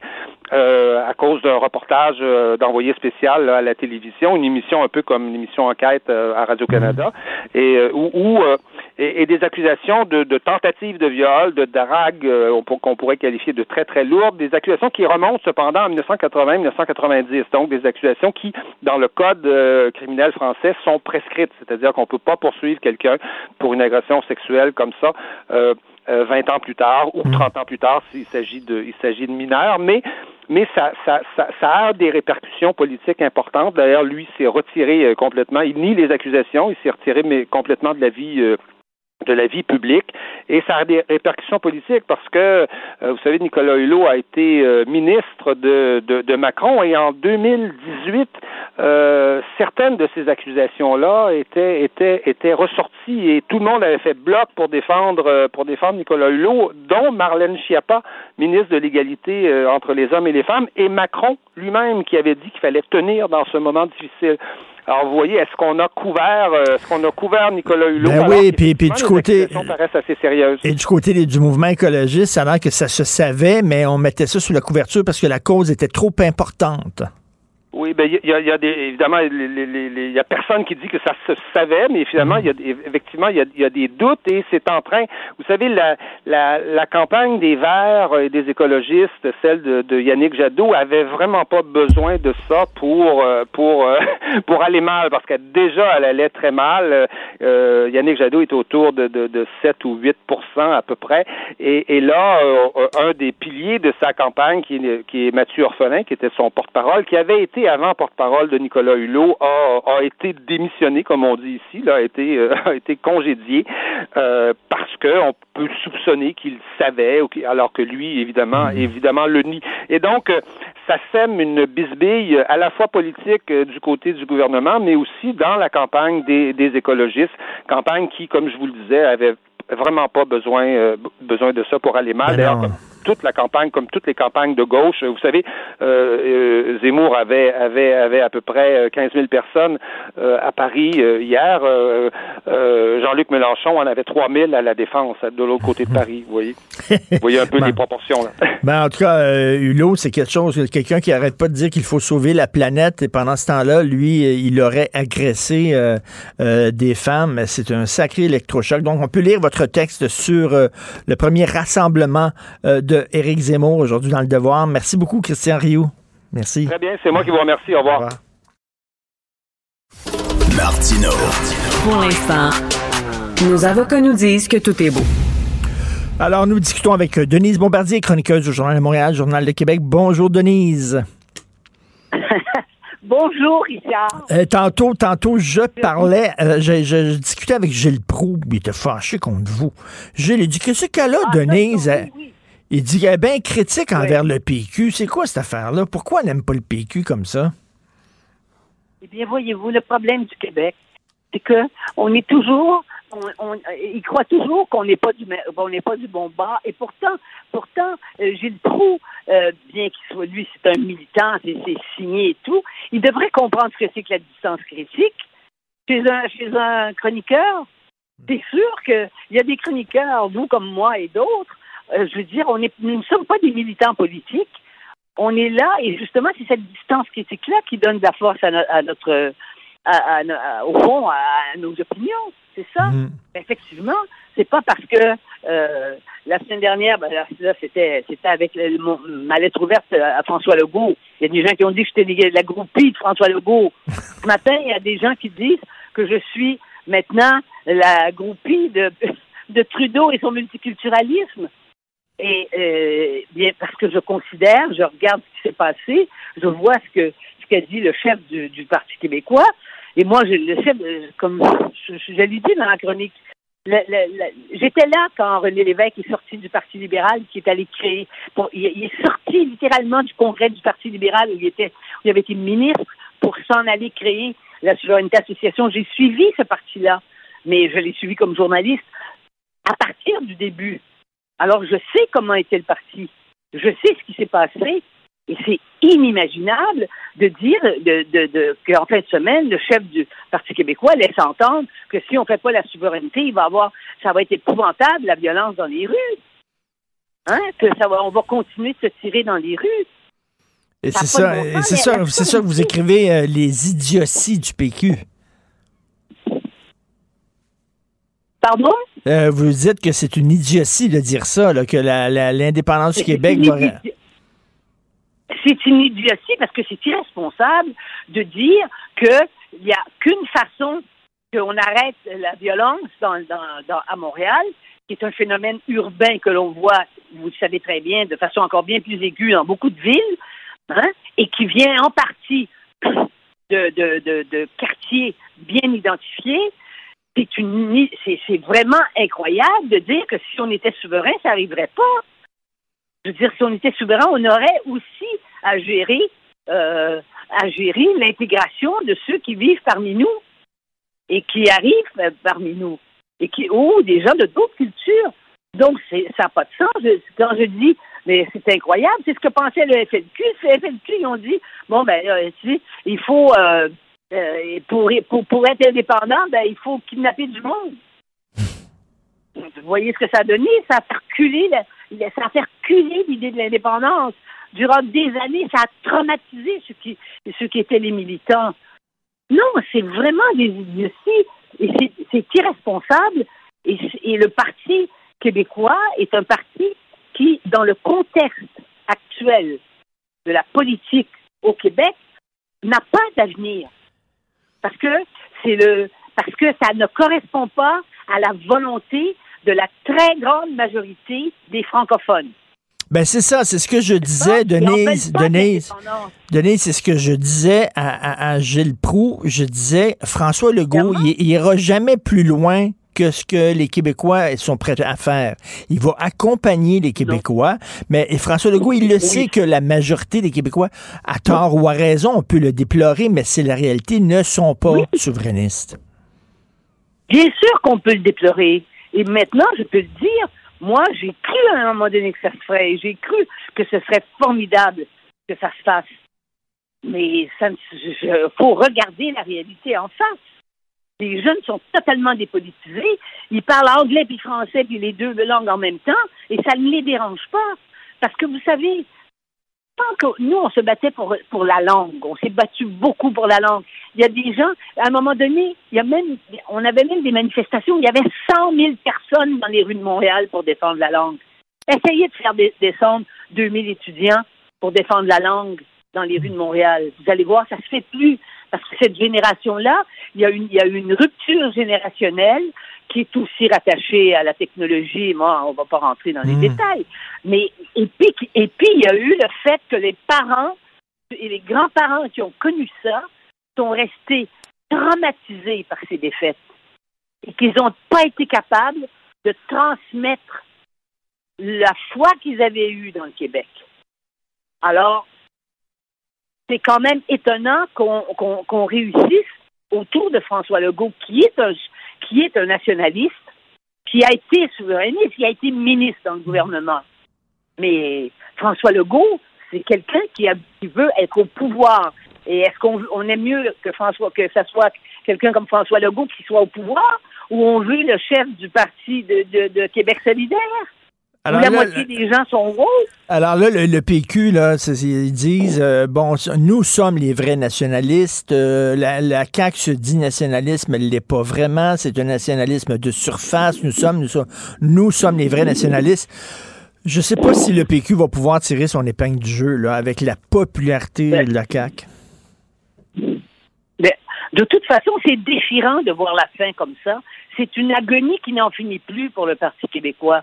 Et ça fait mal à tout le monde, ça fait mal à tous les gens qui croient au Québec encore, qui, y croiront quelle que soit la décision de la majorité francophone, parce que c'est là que ça va se jouer. Eh bien, jusqu'à maintenant, la majorité francophone a parlé. C'est ça la démocratie. Et la démocratie, c'est euh, simplement de tenir, de, de prendre note, n'est-ce pas? Et on voit bien qu'actuellement, il n'y a pas d'avenir pour, au pouvoir, au pouvoir, et je dirais même pour, pour atteindre l'opposition, hein, pour être l'opposition officielle, mais, mais vous savez, il n'y a pas beaucoup d'avenir chez les libéraux non plus. Donc, la conjoncture politique québécoise, c'est qu'il y a un parti qui est capable d'être au pouvoir et tous les autres ont des taux minimes, sont à 10% à peu près de l'électorat.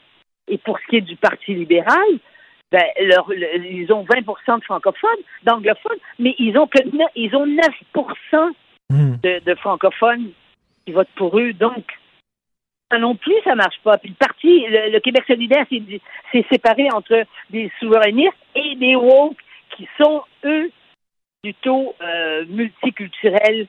Hein? Et, là, Mathieu, euh, euh, Mathieu Boccoté, le très souverainiste, on le sait, lui, il est convaincu que euh, si jamais la Cour suprême dit que la loi 21 sur la laïcité, elle est anticonstitutionnelle, que ça va donner un électrochoc et que les souverainistes vont se réveiller. Qu'est-ce que vous en pensez? C'est parce que c'est parce que Mathieu, c'est cette foi-là qu'il habite. Alors, on laisse s'exprimer, d'autant plus que comme il peut s'exprimer si largement et avec tant d'intelligence et tant de culture aussi, et qui nous fait honneur euh, d'ailleurs en France actuellement, mais, euh, mais, Mathieu Bocoté, je veux dire, il manque pas d'intelligence non plus. Il maintient ce discours. C'est comme quelqu'un qui dit, mais je crois en Dieu, je croirai en Dieu jusqu'à la fin. Il il y a cette adhésion à une foi. Et la foi, ça n'est pas rationnel. Et, François Legault sait fort bien jusqu'où sont prêts à aller les Québécois. Il sent les Québécois. Il y a un instinct, comme Mario Dumont avait un instinct, puis il sentait les Québécois lorsqu'il était chef de, de l'ADQ. C'est pour ça qu'il ira pas, il ira jamais plus loin que ce, que ce, que les Québécois sont prêts ou sont prêts à aller. Mais on ne savait pas à quel point, parce qu'il n'est pas flamboyant. Euh, euh, euh François Legault. Hein? C'est pas un homme qui a un charisme comme on, a eu les grands charismatiques de l'histoire du Québec depuis les années 60. Mais on ne savait pas à quel point il était en osmose mmh. profondément avec la majorité francophone. Et c'est sûr que c'est ce qui va le guider. Ce qui est cependant qu'il faut surveiller, c'est que, par exemple, Hein, il ne veut pas, euh, euh, il ne veut pas euh, prolonger l'enseignement du, du l'obligation d'aller jusqu'à la fin du cégep en français. Mais ça, c'est un geste qui pourrait poser. Hein, hmm. Ça, ça remettrait rien en cause. Donc, il a là-dessus une, une, une sensibilité qui, à mon avis, est, est erronée. Et il devrait, justement, parce qu'il faut quand même qu'on ait euh, oui. ce plan-là. Ben, ben c'est ça. Ben, c'est ça, ben, c'est ça qu'il y a des gens qui disent, c'est qu'un un, un, homme d'État, il amène son peuple plus loin. Il est plus audacieux que son peuple. Au lieu de l'accompagner puis d'être à côté, il, il, devrait profiter de sa grande popularité pour amener le Québec un peu plus loin. Oui. Richard, vous et moi là-dessus, là, la façon dont vous le formulez, c'est exactement ce que je pense aussi. Il peut aller plus loin. Plus loin. Mais disons une chose, là disons une chose, c'est trop important. Nous sommes tous traumatisés parce que nous sommes tous en pandémie et qu'il y a des, il y a, il y a des décisions politiques à prendre au jour le jour par rapport à ce qui se présente, hein? à savoir les nouveaux variants qui arrivent, mhm. comment ça se passe ailleurs. Quand on regarde en, en Europe qui recommence à, à, resserrer et qu'on dit que ce qui se passe en Europe, ça va arriver ici dans deux mois, alors, c'est sûr qu'il y a une distraction au sens le plus fort du terme, qui est la pandémie, et qui expliquerait pourquoi il ne veut pas mener, il peut pas mener, et puis en plus regarder avec les négociations syndicales sur la, avec les syndicats sur les sur les garderies, il peut pas mener tous les combats en même temps. C'est pas possible. Il peut pas parce que trop de combats en même temps, c'est encore plus angoissant pour la population, plus déstabilisant il y a encore plus d'antagonisme. Donc, il ne peut pas le faire. Je pense que par rapport au cégep, mais qu'éventuellement, quand on sera, on, pourra respirer un peu mieux sur le plan, sur, le plan de la santé hmm. publique. Je pense qu'il y aura assez de gens, il y a assez de gens au Québec qui seraient derrière lui. Oui, moi, je pense que je pense que oui, je pense que la loi 101 au Cégep, euh, euh, je pense que ça serait accepté par la population. Merci beaucoup, Denise. Merci. Merci. Bonne journée. Au revoir. Confrontant, dérangeant, divertissant. Richard Martineau, il brave l'opinion publique depuis plus de trois décennies.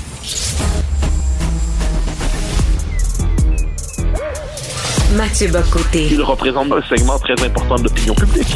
Richard Martineau. Tu vis sur quelle planète? La rencontre. Je regarde ça et là, je me dis, mais c'est de la comédie. C'est hallucinant. La rencontre. Bocoté, Martineau. Alors, Mathieu vit peut-être à Paris encore pour quelques mois, mais ça demeure un Québécois dans l'âme parce que ce matin, il ne veut pas nous parler du rassemblement d'Éric Zemmour euh, qui fait jaser toute la France. Il veut parler d'un sujet très québécois, c'est-à-dire le congrès du PQ. Bonjour, Mathieu. Bonjour. écoute, je viens de discuter avec Denise Bombardier, qui, elle, dit le, le, PQ, ça va nulle part, c'est mort, ça va direct dans le mur, c'est une longue agonie. Qu'est-ce que tu en penses? Ben, ben, Denise me, pardonnera d'être en désaccord ben assez profond avec elle. Euh, c'est-à-dire que le Parti québécois avait une, a une mission à l'horizon des prochaines élections, c'est de s'imposer comme un parti capable de poser la question identitaire dans l'espace public et la question de la souveraineté. il n'y a pas pour vocation de remplacer la CAQ au, euh, comme parti de gouvernement la prochaine fois. C'est évident que le PQ ne sera pas élu comme gouvernement. Mais si le Parti québécois est capable de rejoindre les nationalistes qui étaient traditionnellement péquistes, mais qui sont passés à la CAQ parce qu'ils bon, disaient que le PQ allait nulle part, mais qui aujourd'hui constatent que le bilan nationaliste de la CAQ est assez maigre. Fondamentalement, qu'est-ce que c'est le bilan nationaliste de CAQ? C'est la loi 21, OK. Le refus de céder sur la, le racisme systémique, très bien. Et puis l'abolition de CR. Mais c'est assez peu, finalement, euh, comme bilan. Donc là, si le PQ est capable de rejoindre les électeurs nationalistes qui sont passés à la CAQ et qui pourraient revenir chez lui, de conserver sa base de députés, d'en ajouter quelques-uns, notamment celui du chef, évidemment, c'est pas pas un détail à travers tout ça. Eh bien, le Parti québécois va jouer un rôle essentiel, c'est de rappeler à la CAQ que sur la question du nationalisme, si elle n'est pas bonne, s'il n'est pas à la hauteur, elle est concurrencée par un parti qui, lui, parle de manière décomplexée de l'identité, de la langue française, du sujet français, de la question de l'immigration, qui ose aller plus loin que la CAQ qui, en ces matières, est de plus en plus paralysée par son aile fédéraliste. Et de ce point de vue, euh, le, congrès du PQ, où il y avait une base militante qui était là, assez enthousiaste, c'était pas un détail, qui était très active, j'ai l'impression que c'est un congrès assez réussi, bien franchement, je ne partage pas, le, appelons ça, la sévérité de notre ami Denis. La mission de Paul Saint-Pierre Plamondon, c'est de maintenir le parti en vie de, s'assurer qu'il ne meurt pas. C'est assurer que le PQ ne disparaisse pas. Donc, pour ça, il a besoin de conserver ses sièges globalement dans le bas du fleuve, puis ces quelques vedettes, euh, donc Sylvain Gaudreau, euh, Véronique Yvon, il peut en perdre un dans tout ça, puis il doit conserver l'essentiel, donc Bérubé, et ainsi de suite. Ensuite, il doit donc assurer une base de députation, essayer d'en gagner quelques-uns, dont le sien, puis à partir de là, eh bien, ça fait quand la question nationale va revenir dans les prochaines années, quand la crise va partir autour de la loi 21, parce que ça va arriver, c'est inscrit dans la nature du régime, eh qu'est-ce qu'on voit à ce moment? Eh bien, il va falloir un parti qui soit capable de porter clairement la question de l'indépendance dans le débat public pour rappeler que mais qu'est-ce qu'on fait une fois que le Canada nous a dit non sur la loi 21 Qu'est-ce qu'on imagine le débat linguistique cet automne s'il n'y avait pas eu le PQ pour dire que avec le Royal Victoria, la CAC faisait un scandale. Avec la nouvelle pseudo-loi 101, la CAC n'allait pas du tout assez loin. Donc, il faut un parti pour être capable de rappeler, je dirais, à l'ordre un parti, la, CAC, hmm. qui a tendance à s'endormir assez, euh, je dirais, exagérément, puis paralysé par son aile venue du Parti libéral. Donc ça, pour moi, là-dessus, si c'est qu'on pense les choses comme ça, là, on prétend pas que le PQ aux prochaines élections va remporter les élections, mais si on a défini ça de manière raisonnable comme objectif, ben c'est franchement, c'est, c'est pas sans intérêt. Comme c'est sur le fond des choses. Est-ce que le Québec peut se passer d'un parti qui porte de manière active l'idée d'indépendance dans l'espace public? Est-ce qu'on peut véritablement considérer que c'est une fois pour toutes tourné comme idée, puis on laisse ça véritablement dans l'histoire ancienne? Je ne crois pas. Puis de ce point de vue, je le redis, ce congrès, il y, avait quelques, quelques éléments agaçants. Moi, les affaires d'hymne national, puis d'équipes mmh, sportives mmh. québécoises, tout mmh. ça, pour moi, ça, c'est du folklore souverainiste. On aura des équipes sportives quand on sera un pays indépendant, tout ça. Mais au-delà des éléments du folklore souverainiste qui revient en boucle pour qui connaissent ce parti-là, sur le fond des choses, je trouve que c'est une opération réussie. Et oui, et la fameuse discussion sur est-ce qu'on va avoir une armée une fois qu'on sera un pays, ça c'est vraiment s'enfarger dans les fleurs du tapis. Oui, ben, c'est une, manière de dire qu'on prend la question au sérieux. Ça, c'est que tous les familiers avec les débats du Parti québécois connaissent ça depuis toujours. Mais moi, ce que je retiens surtout, parce qu'à un moment donné, il faut voir euh, où est l'accent, c'est pas l'armée québécoise ou je sais pas quoi, c'est un discours clairement anti-multiculturaliste. le terme est utilisé, c'est important une critique de tout ce qui relève de la cancel culture. Donc, tout cette espèce de créneau-là qui n'est pas assez occupé au Québec, ou à tout qui est occupé seulement rhétoriquement, mais pas politiquement, il fallait euh, qu'il l'occupe. C'était pas, c'est pas, c'est pas gagné d'avance en connaissant les courants qui traversent ce parti. Et le euh, PSPP était capable d'imposer cette ligne-là. C'est pas, c'est pas un détail. Garder l'option souverainiste en vie est une chose. La présenter comme le médicament miracle qui va régler tous les problèmes du Québec, je pense que les gens disent, hey, wow, là, capitaine, le pouce mais, pouce égal de dire que l'indépendance réglerait les problèmes de criminalité à Montréal.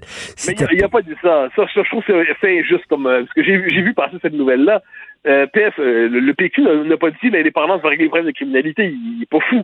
Ce qu'il nous dit, c'est qu'en ce moment, quand on veut agir sur la question des armes à feu, on se dit on fait rien parce que c'est Ottawa qui contrôle le dossier. Bon, c'est tout ce qu'il dit, c'est-à-dire que sur une question qui n'est pas sans importance, eh bien, pour l'instant, le gouvernement du Québec peut bien protester comme il veut, il ne peut rien faire parce que ça appartient à Ottawa. Ça, c'est factuel. Mais j'ai jamais, j'ai suivi le dossier, euh, le, le, congrès avec intérêt. Comme, comme tu dis, j'ai beau être à quelques milliers de kilomètres, mmh. notre, notre, vie, notre vie politique nationale me passionne. Et hum, il a jamais dit que l'indépendance allait régler la question de la criminalité à Montréal. Jamais, jamais, jamais. Je sais pas comment on a pu comprendre ça.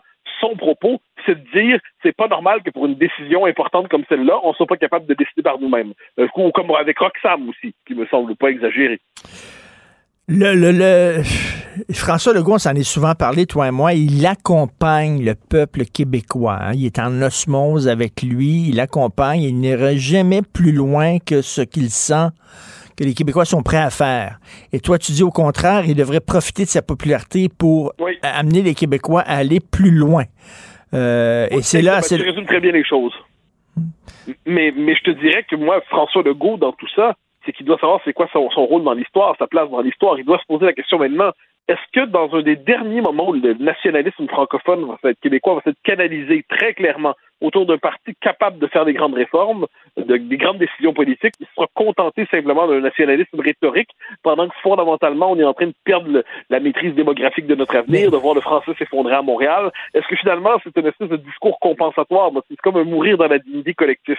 Est-ce que c'est vraiment ce que veut laisser comme héritage François Legault? Je ne le crois pas. Mais c'est bien qu'il y ait une pression sur lui pour l'empêcher de devenir Jean-Jacques Bertrand puis de pousser le plus possible Daniel Johnson mais, Mais écoute, il sent, il sent ce qui se passe au Québec au lendemain du grand scandale de Michael Rousseau, là, là, qui a dit on n'a pas besoin de parler français euh, pour gravir les échelons euh, sociaux et se retrouver tout en haut. Euh, il n'y a aucun artiste qui dit quoi que ce soit. C'était le gala de la disque après. Dans les années 70, jamais, jamais les artistes seraient restés silencieux. Et là, les artistes ont rien fait, n'ont pas réagi. C'est très symptomatique, là. Ce n'est plus dans l'air, là. Mais moi, je, tu m'avais dit ça j'ai réfléchi à ton argument. Je le poserai autrement. Les artistes sont pas naturellement nationalistes. Les, les artistes sont naturellement à la mode du progressisme.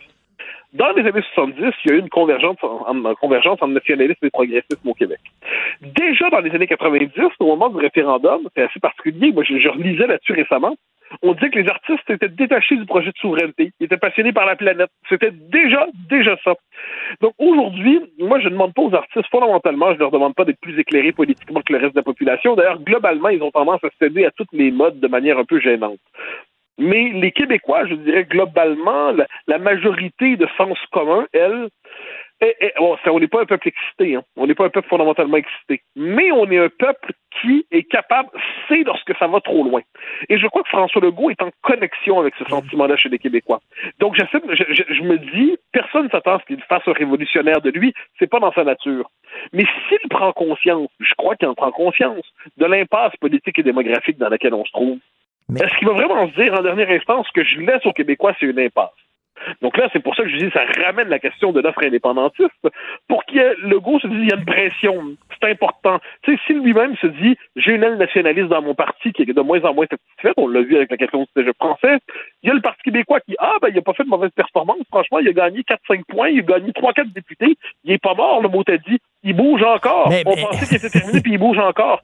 C'est tous ces éléments-là peuvent l'aiguillonner, de pousser un peu vers euh, autre chose que la gestion tranquille de notre décadence collective. En terminant, euh, Mathieu, tu parles souvent des gens qui vivent dans le déni de la réalité. Hein. On dit que c'est pas vrai que le sexe existe uh-huh. alors que réellement il existe. Les sexes existent. Bon, on vit dans le déni de la réalité. Mais est-ce que tu vis, toi, dans le déni de la d'une certaine réalité, c'est-à-dire que ben la souveraineté n'a pas le vent dans les voiles chez les jeunes, entre autres. il faut le voir à un moment donné, faut avoir. La réalité, tu n'as pas à me convaincre de ça, j'en suis convaincu qu'elle n'a pas le vent dans les voiles. Je veux dire, t'as bien noté que j'ai pas dit que l'objectif du PQ, c'est de faire l'indépendance en quatre ans. Hein. Hmm. J'ai dit que l'objectif, c'est de pas mourir. Si, tu considères que c'est particulièrement enthousiasmant comme objectif, donc je, je, je, je, vois les choses telles qu'elles sont. Mais je dis que juste l'idée risque de revenir quand il y aura crise constitutionnelle. Ça, c'est tout ce que je dis. Mhm. Puis quand il y aura prise de conscience, la conjugaison de la crise constitutionnelle puis l'effondrement linguistique à Montréal. Quand on va penser ces deux éléments ensemble, ça peut revenir, je pense même que ça va revenir, mais en ce moment, je me compte pas d'histoire. Si on faisait un référendum sur l'indépendance du Québec en ce moment, de, sans le préparer un peu, ce serait une catastrophe. L'idée, c'est de faire en sorte que ça n'en soit pas une. Mais je me fais pas, je me compte pas d'histoire sur la situation présente. Je veux simplement dire qu'à moins de consentir au désespoir, faut voir dans, faut voir quel scénario on peut mettre en place pour permettre à l'idée nationale de revenir pleinement. Ça, je pense pas que ça se fait d'un coup. Je pense qu'on peut l'espérer sur un horizon raisonnable. Donc, euh, M. Legault, de l'audace, encore de l'audace, toujours de l'audace. Merci beaucoup, pour Mathieu. Le à la manière de Danton. Et un petit coup de main pour P de, de, PSTP qui est capable de le pousser plus loin, ce serait pas mal. Salut à demain, Mathieu. Ben. Martineau, il n'y a pas le temps pour la controverse. Il a jamais coulé l'eau sous les ponts. C'est lui qui la verse. Vous écoutez Martino Cube, Radio. Alors, le 6 décembre 1989, il y a 14 jeunes femmes qui ont été tuées parce qu'elles étaient des femmes. Aujourd'hui, 6 décembre 2021, il y a 18 femmes qui ont été tuées cette année.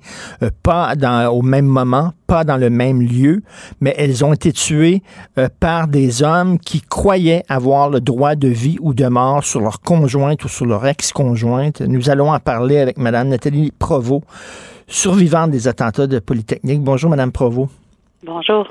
Euh, ça va euh, être euh, accolé à, votre nom toute votre vie, survivante des attentats de Polytechnique. Est-ce que c'est lourd à porter, Mme Pro? Oui, et puis, si vous permettez, je suis survivante du féminicide de Polytechnique. Pas juste de l'attentat, c'est vraiment un féminicide. ça a été très, très lourd à porter. Aujourd'hui, j'ai pris un peu de recul, puis je vous dirais que mon engagement pour un meilleur contrôle des armes à feu m'aide euh, à, ne pas porter que ce qui s'est passé dans ma vie, mais essayer de transformer ça en autre chose. Est-ce que c'était euh, de remonter la pente et de euh, retrouver le contrôle de votre vie? Est-ce que c'était un long processus? C'est euh, long et c'est surtout surprenant, c'est-à-dire que les cinq premières années ont été euh, plus difficiles et particulièrement la première, euh, finir mes études, retourner à Polytechnique, me trouver un emploi, faire ma place avec les séquelles que j'avais, parce que j'en avais bien sûr. Ben ça, ça a été très exigeant. Mais ce qui est surprenant, c'est comment la vie nous rattrape au détour. Euh, la naissance de mes enfants a été parfois très troublante parce que physiquement, je vivais des, des, des, des, des événements qui me rappelaient certaines des blessures. Donc, on ne sait jamais qu'est-ce qui va nous ramener à à, cette, à ces difficultés-là. Donc, 100 fois sur le métier, remettez votre ouvrage, ben c'est vrai aussi euh, pour bâtir une vie. Vous écrivez, vous signez une lettre très, très belle, très touchante aujourd'hui euh, dans la section Faites la différence du Journal de Montréal. Lettre à mes filles et à mes fils. Euh, et j'ai lu aussi des, des, des, des, entrevues que vous avez accordées. vous faites un lien directement, comme je l'ai dit en début d'entrevue, entre le féminicide de Polytechnique et les féminicides, euh, les 18 féminicides qu'on a eu au Québec? Ben, je trouve qu'on vit des époques sombres. Hein. C'était difficile. Euh, et euh, le tireur de Polytechnique était un homme qui avait eu une vie difficile et puis il voyait pas d'avenir à sa vie. Euh, et ben, c'était vrai aussi. C'est vrai aussi. la vie est difficile. C'est sombre. On est inquiet. On a peur. On comprend pas tout ce qui nous arrive. On, on subit hein, des décisions importantes du gouvernement qui nous privent de certaines mmh. libertés quand on a des moyens, quand on a du soutien, quand on a des familles qui nous entourent, on le traverse mieux. Euh, mais il en demeure pas moins que c'est des épisodes difficiles qui peuvent amener certains qui vivent des épisodes fragiles, qui vivent du désarroi, à commettre des gestes absolument abominables, comme de tuer sa compagne. Euh, à Polytechnique, c'était vraiment comme un électrochoc au Québec parce qu'on se croyait protégé de, ce genre de tuerie de masse-là. On disait que c'était un phénomène qui était typiquement américain, ça arrivait régulièrement aux États-Unis. Et là, bon, c'est arrivé chez nous. Mais après, ben, il y a eu Dawson, puis après, il y a eu euh, Métropolis qui a pu se terminer dans un bain de sang. Après ça, il y a eu la Grande Mosquée de Québec. Après ça, il y a eu Valérie Fabricant, Concordia, etc. Et, là, euh, la culture des armes à feu qui est en train de prendre racine au Québec, il n'y a pas une journée sans une fusillade. On dirait qu'on s'est habitué à cette violence-là. C'est ça qui, moi, qui me fait peur. C'est très troublant. Euh, la, culture des armes à feu est une culture alimentée par une, un marketing, par la coolitude des armes, par l'accès euh, beaucoup trop facile. En 89, vous et moi, on a à peu près le même âge. Monsieur mmh. Martineau, en 89, on savait même pas. ben oui. complètement en dehors de notre de notre champ. On savait pas vraiment où acheter ça, comment faire ça. Ça nous semblait hors portée puis sans intérêt. Euh, c'est pas le cas aujourd'hui. Euh, puis les marchands d'armes qui étaient des marchands destinés d'abord aux institutions, aux polices, aux villes, aux pays, euh, ben aujourd'hui ils vendent aux, individus, aux particuliers. Ils font un commerce spécifique avec la publicité, avec des des stratégies marketing pour donner envie d'acheter des armes et, et, et, et c'est c'est face à tout ça qu'on doit se battre euh, en, 2021. Et c'est pour ça, nous, on pense qu'il faut qu'il y ait des lois, des contrôles sévères et il faut que chaque palier de gouvernement, selon son niveau de responsabilité, et ils n'ont pas le même, et le premier mmh. qui en a beaucoup, c'est le fédéral, il faut que tous exercent avec rigueur et sévérité leur responsabilité malgré parfois le prix très élevé au plan politique et au plan des votes. Hmm. Et vous avez certainement euh, euh, feuilleté le journal aujourd'hui de Montréal parce qu'il y, a une ironie. votre lettre est en page 24 et on tourne la page et on tombe en page 22. Puis on voit cette, euh, cette photo de Noël d'un politicien républicain américain ah. photographié avec sa femme et ses cinq enfants. Ils ont tous une arme d'assaut dans les mains. C'est leur photo de Noël avec l'arbre de Noël derrière. Dieu du ciel, j'espère qu'on ne sera jamais rendu là, Mais, mais, mais, on voit quand même que la culture du... C'est quoi le triple d'avoir un gros gun puis de se sentir quoi? C'est des gens, des hommes en manque de virilité, quoi? Ils sentent leur virilité menacée, leur place dans la société menacée. Euh, je, quoi? Je, je, je sais pas, mais ce que je sais, c'est que plus nos pensées sont rigides. Hein? Moi, je, je, suis née là, j'étais bien, bien chanceuse. Là, il y avait le gel des frais de scolarité. Le père de mes enfants était un homme qui vient d'un milieu assez défavorisé. Mmh. Ses frères et sœurs, lui, ont tous eu accès à l'université. C'était beaucoup plus simple dans notre temps de, de, de penser qu'on va avoir un monde meilleur puis qu'on peut donner un monde meilleur à ses enfants. Aujourd'hui, on a peur, on est crispé, on est plus individualiste, l'équilibre du partage de la richesse, on n'y est pas. Et à mon avis, tout ça fait que on se protège plus, on se défend, on a peur de l'autre. Et c'est pour moi, c'est ça le cœur du défi qu'on a comme collectivité, comme société. Et plus on va euh, on va se braquer devant la différence. En général, plus on va cultiver la peur de l'autre, plus on va penser que le seul moyen de se protéger, c'est de se défendre soi-même. Et c'est, c'est dramatique quand on mmh. commence à avoir cette philosophie-là. C'est démontré partout dans le monde. Plus les gens ont accès à des armes à feu au niveau civil, dans, dans notre vie de tous les jours, plus il y a de morts par arme à feu, plus la violence augmente. C'est linéaire. Et, et moi, j'espère encore que le Canada, mes petits-enfants, sera pas ça. Et la polarisation, vous la voyez, la polarisation sur les médias sociaux, on est d'un extrême gauche ou extrême droite, etc. Euh, euh, ça, on voit aux États-Unis à quoi ça menait. Ça menait à des gens qui se sont armés puis qui, ont entré euh, au Capitole voulant faire un coup d'État. On regardait ça et on disait, mais c'est complètement cinglé. Et j'imagine que ça vous fait peur aussi, cette polarisation-là. J'ai très peur de tout ce qui est extrême. Euh, mhm. J'ai peur de, j'ai peur quand le dialogue social se rompt. Euh, c'est dérangeant d'avoir des anti-vaccins, c'est dérangeant d'avoir des gens qui pensent pas comme moi, mais tant que le dialogue social demeure ouvert, tant qu'on est capable d'exprimer des opinions, je pense qu'il y a une possibilité pour qu'on puisse vivre ensemble mieux. Euh, et c'est pas vrai que les changements climatiques vont rendre ça facile. C'est pas vrai que notre économie va se relever comme si on venait de rien vivre en deux ans. Et il faut que tous ensemble, on soit vigilants à garder le dialogue ouvert entre nous.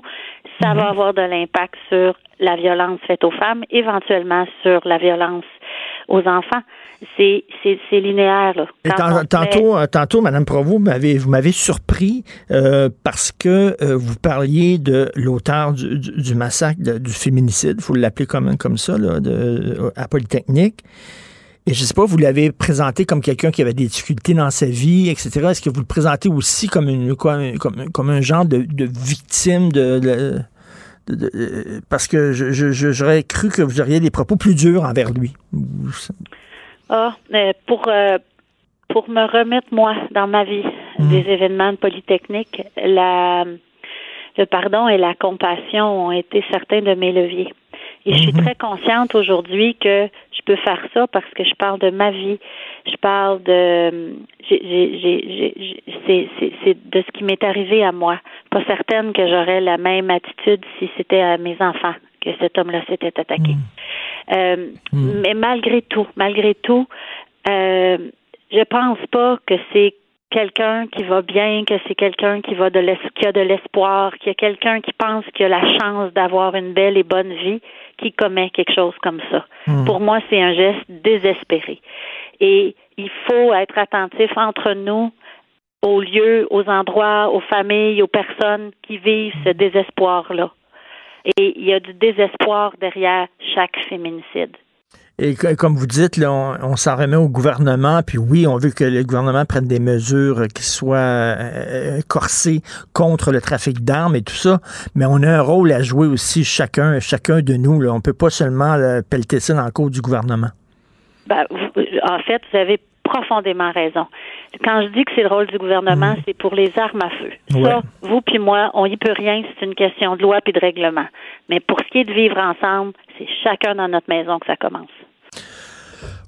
Oui, puis c'est pas facile dans des, dans des périodes comme ça. les, deux dernières années qu'on vit, là, on sait qu'il y a énormément de problèmes de santé mentale, que les gens n'arrivent pas à, avoir accès à des psychologues hein, qui sont complètement débordés.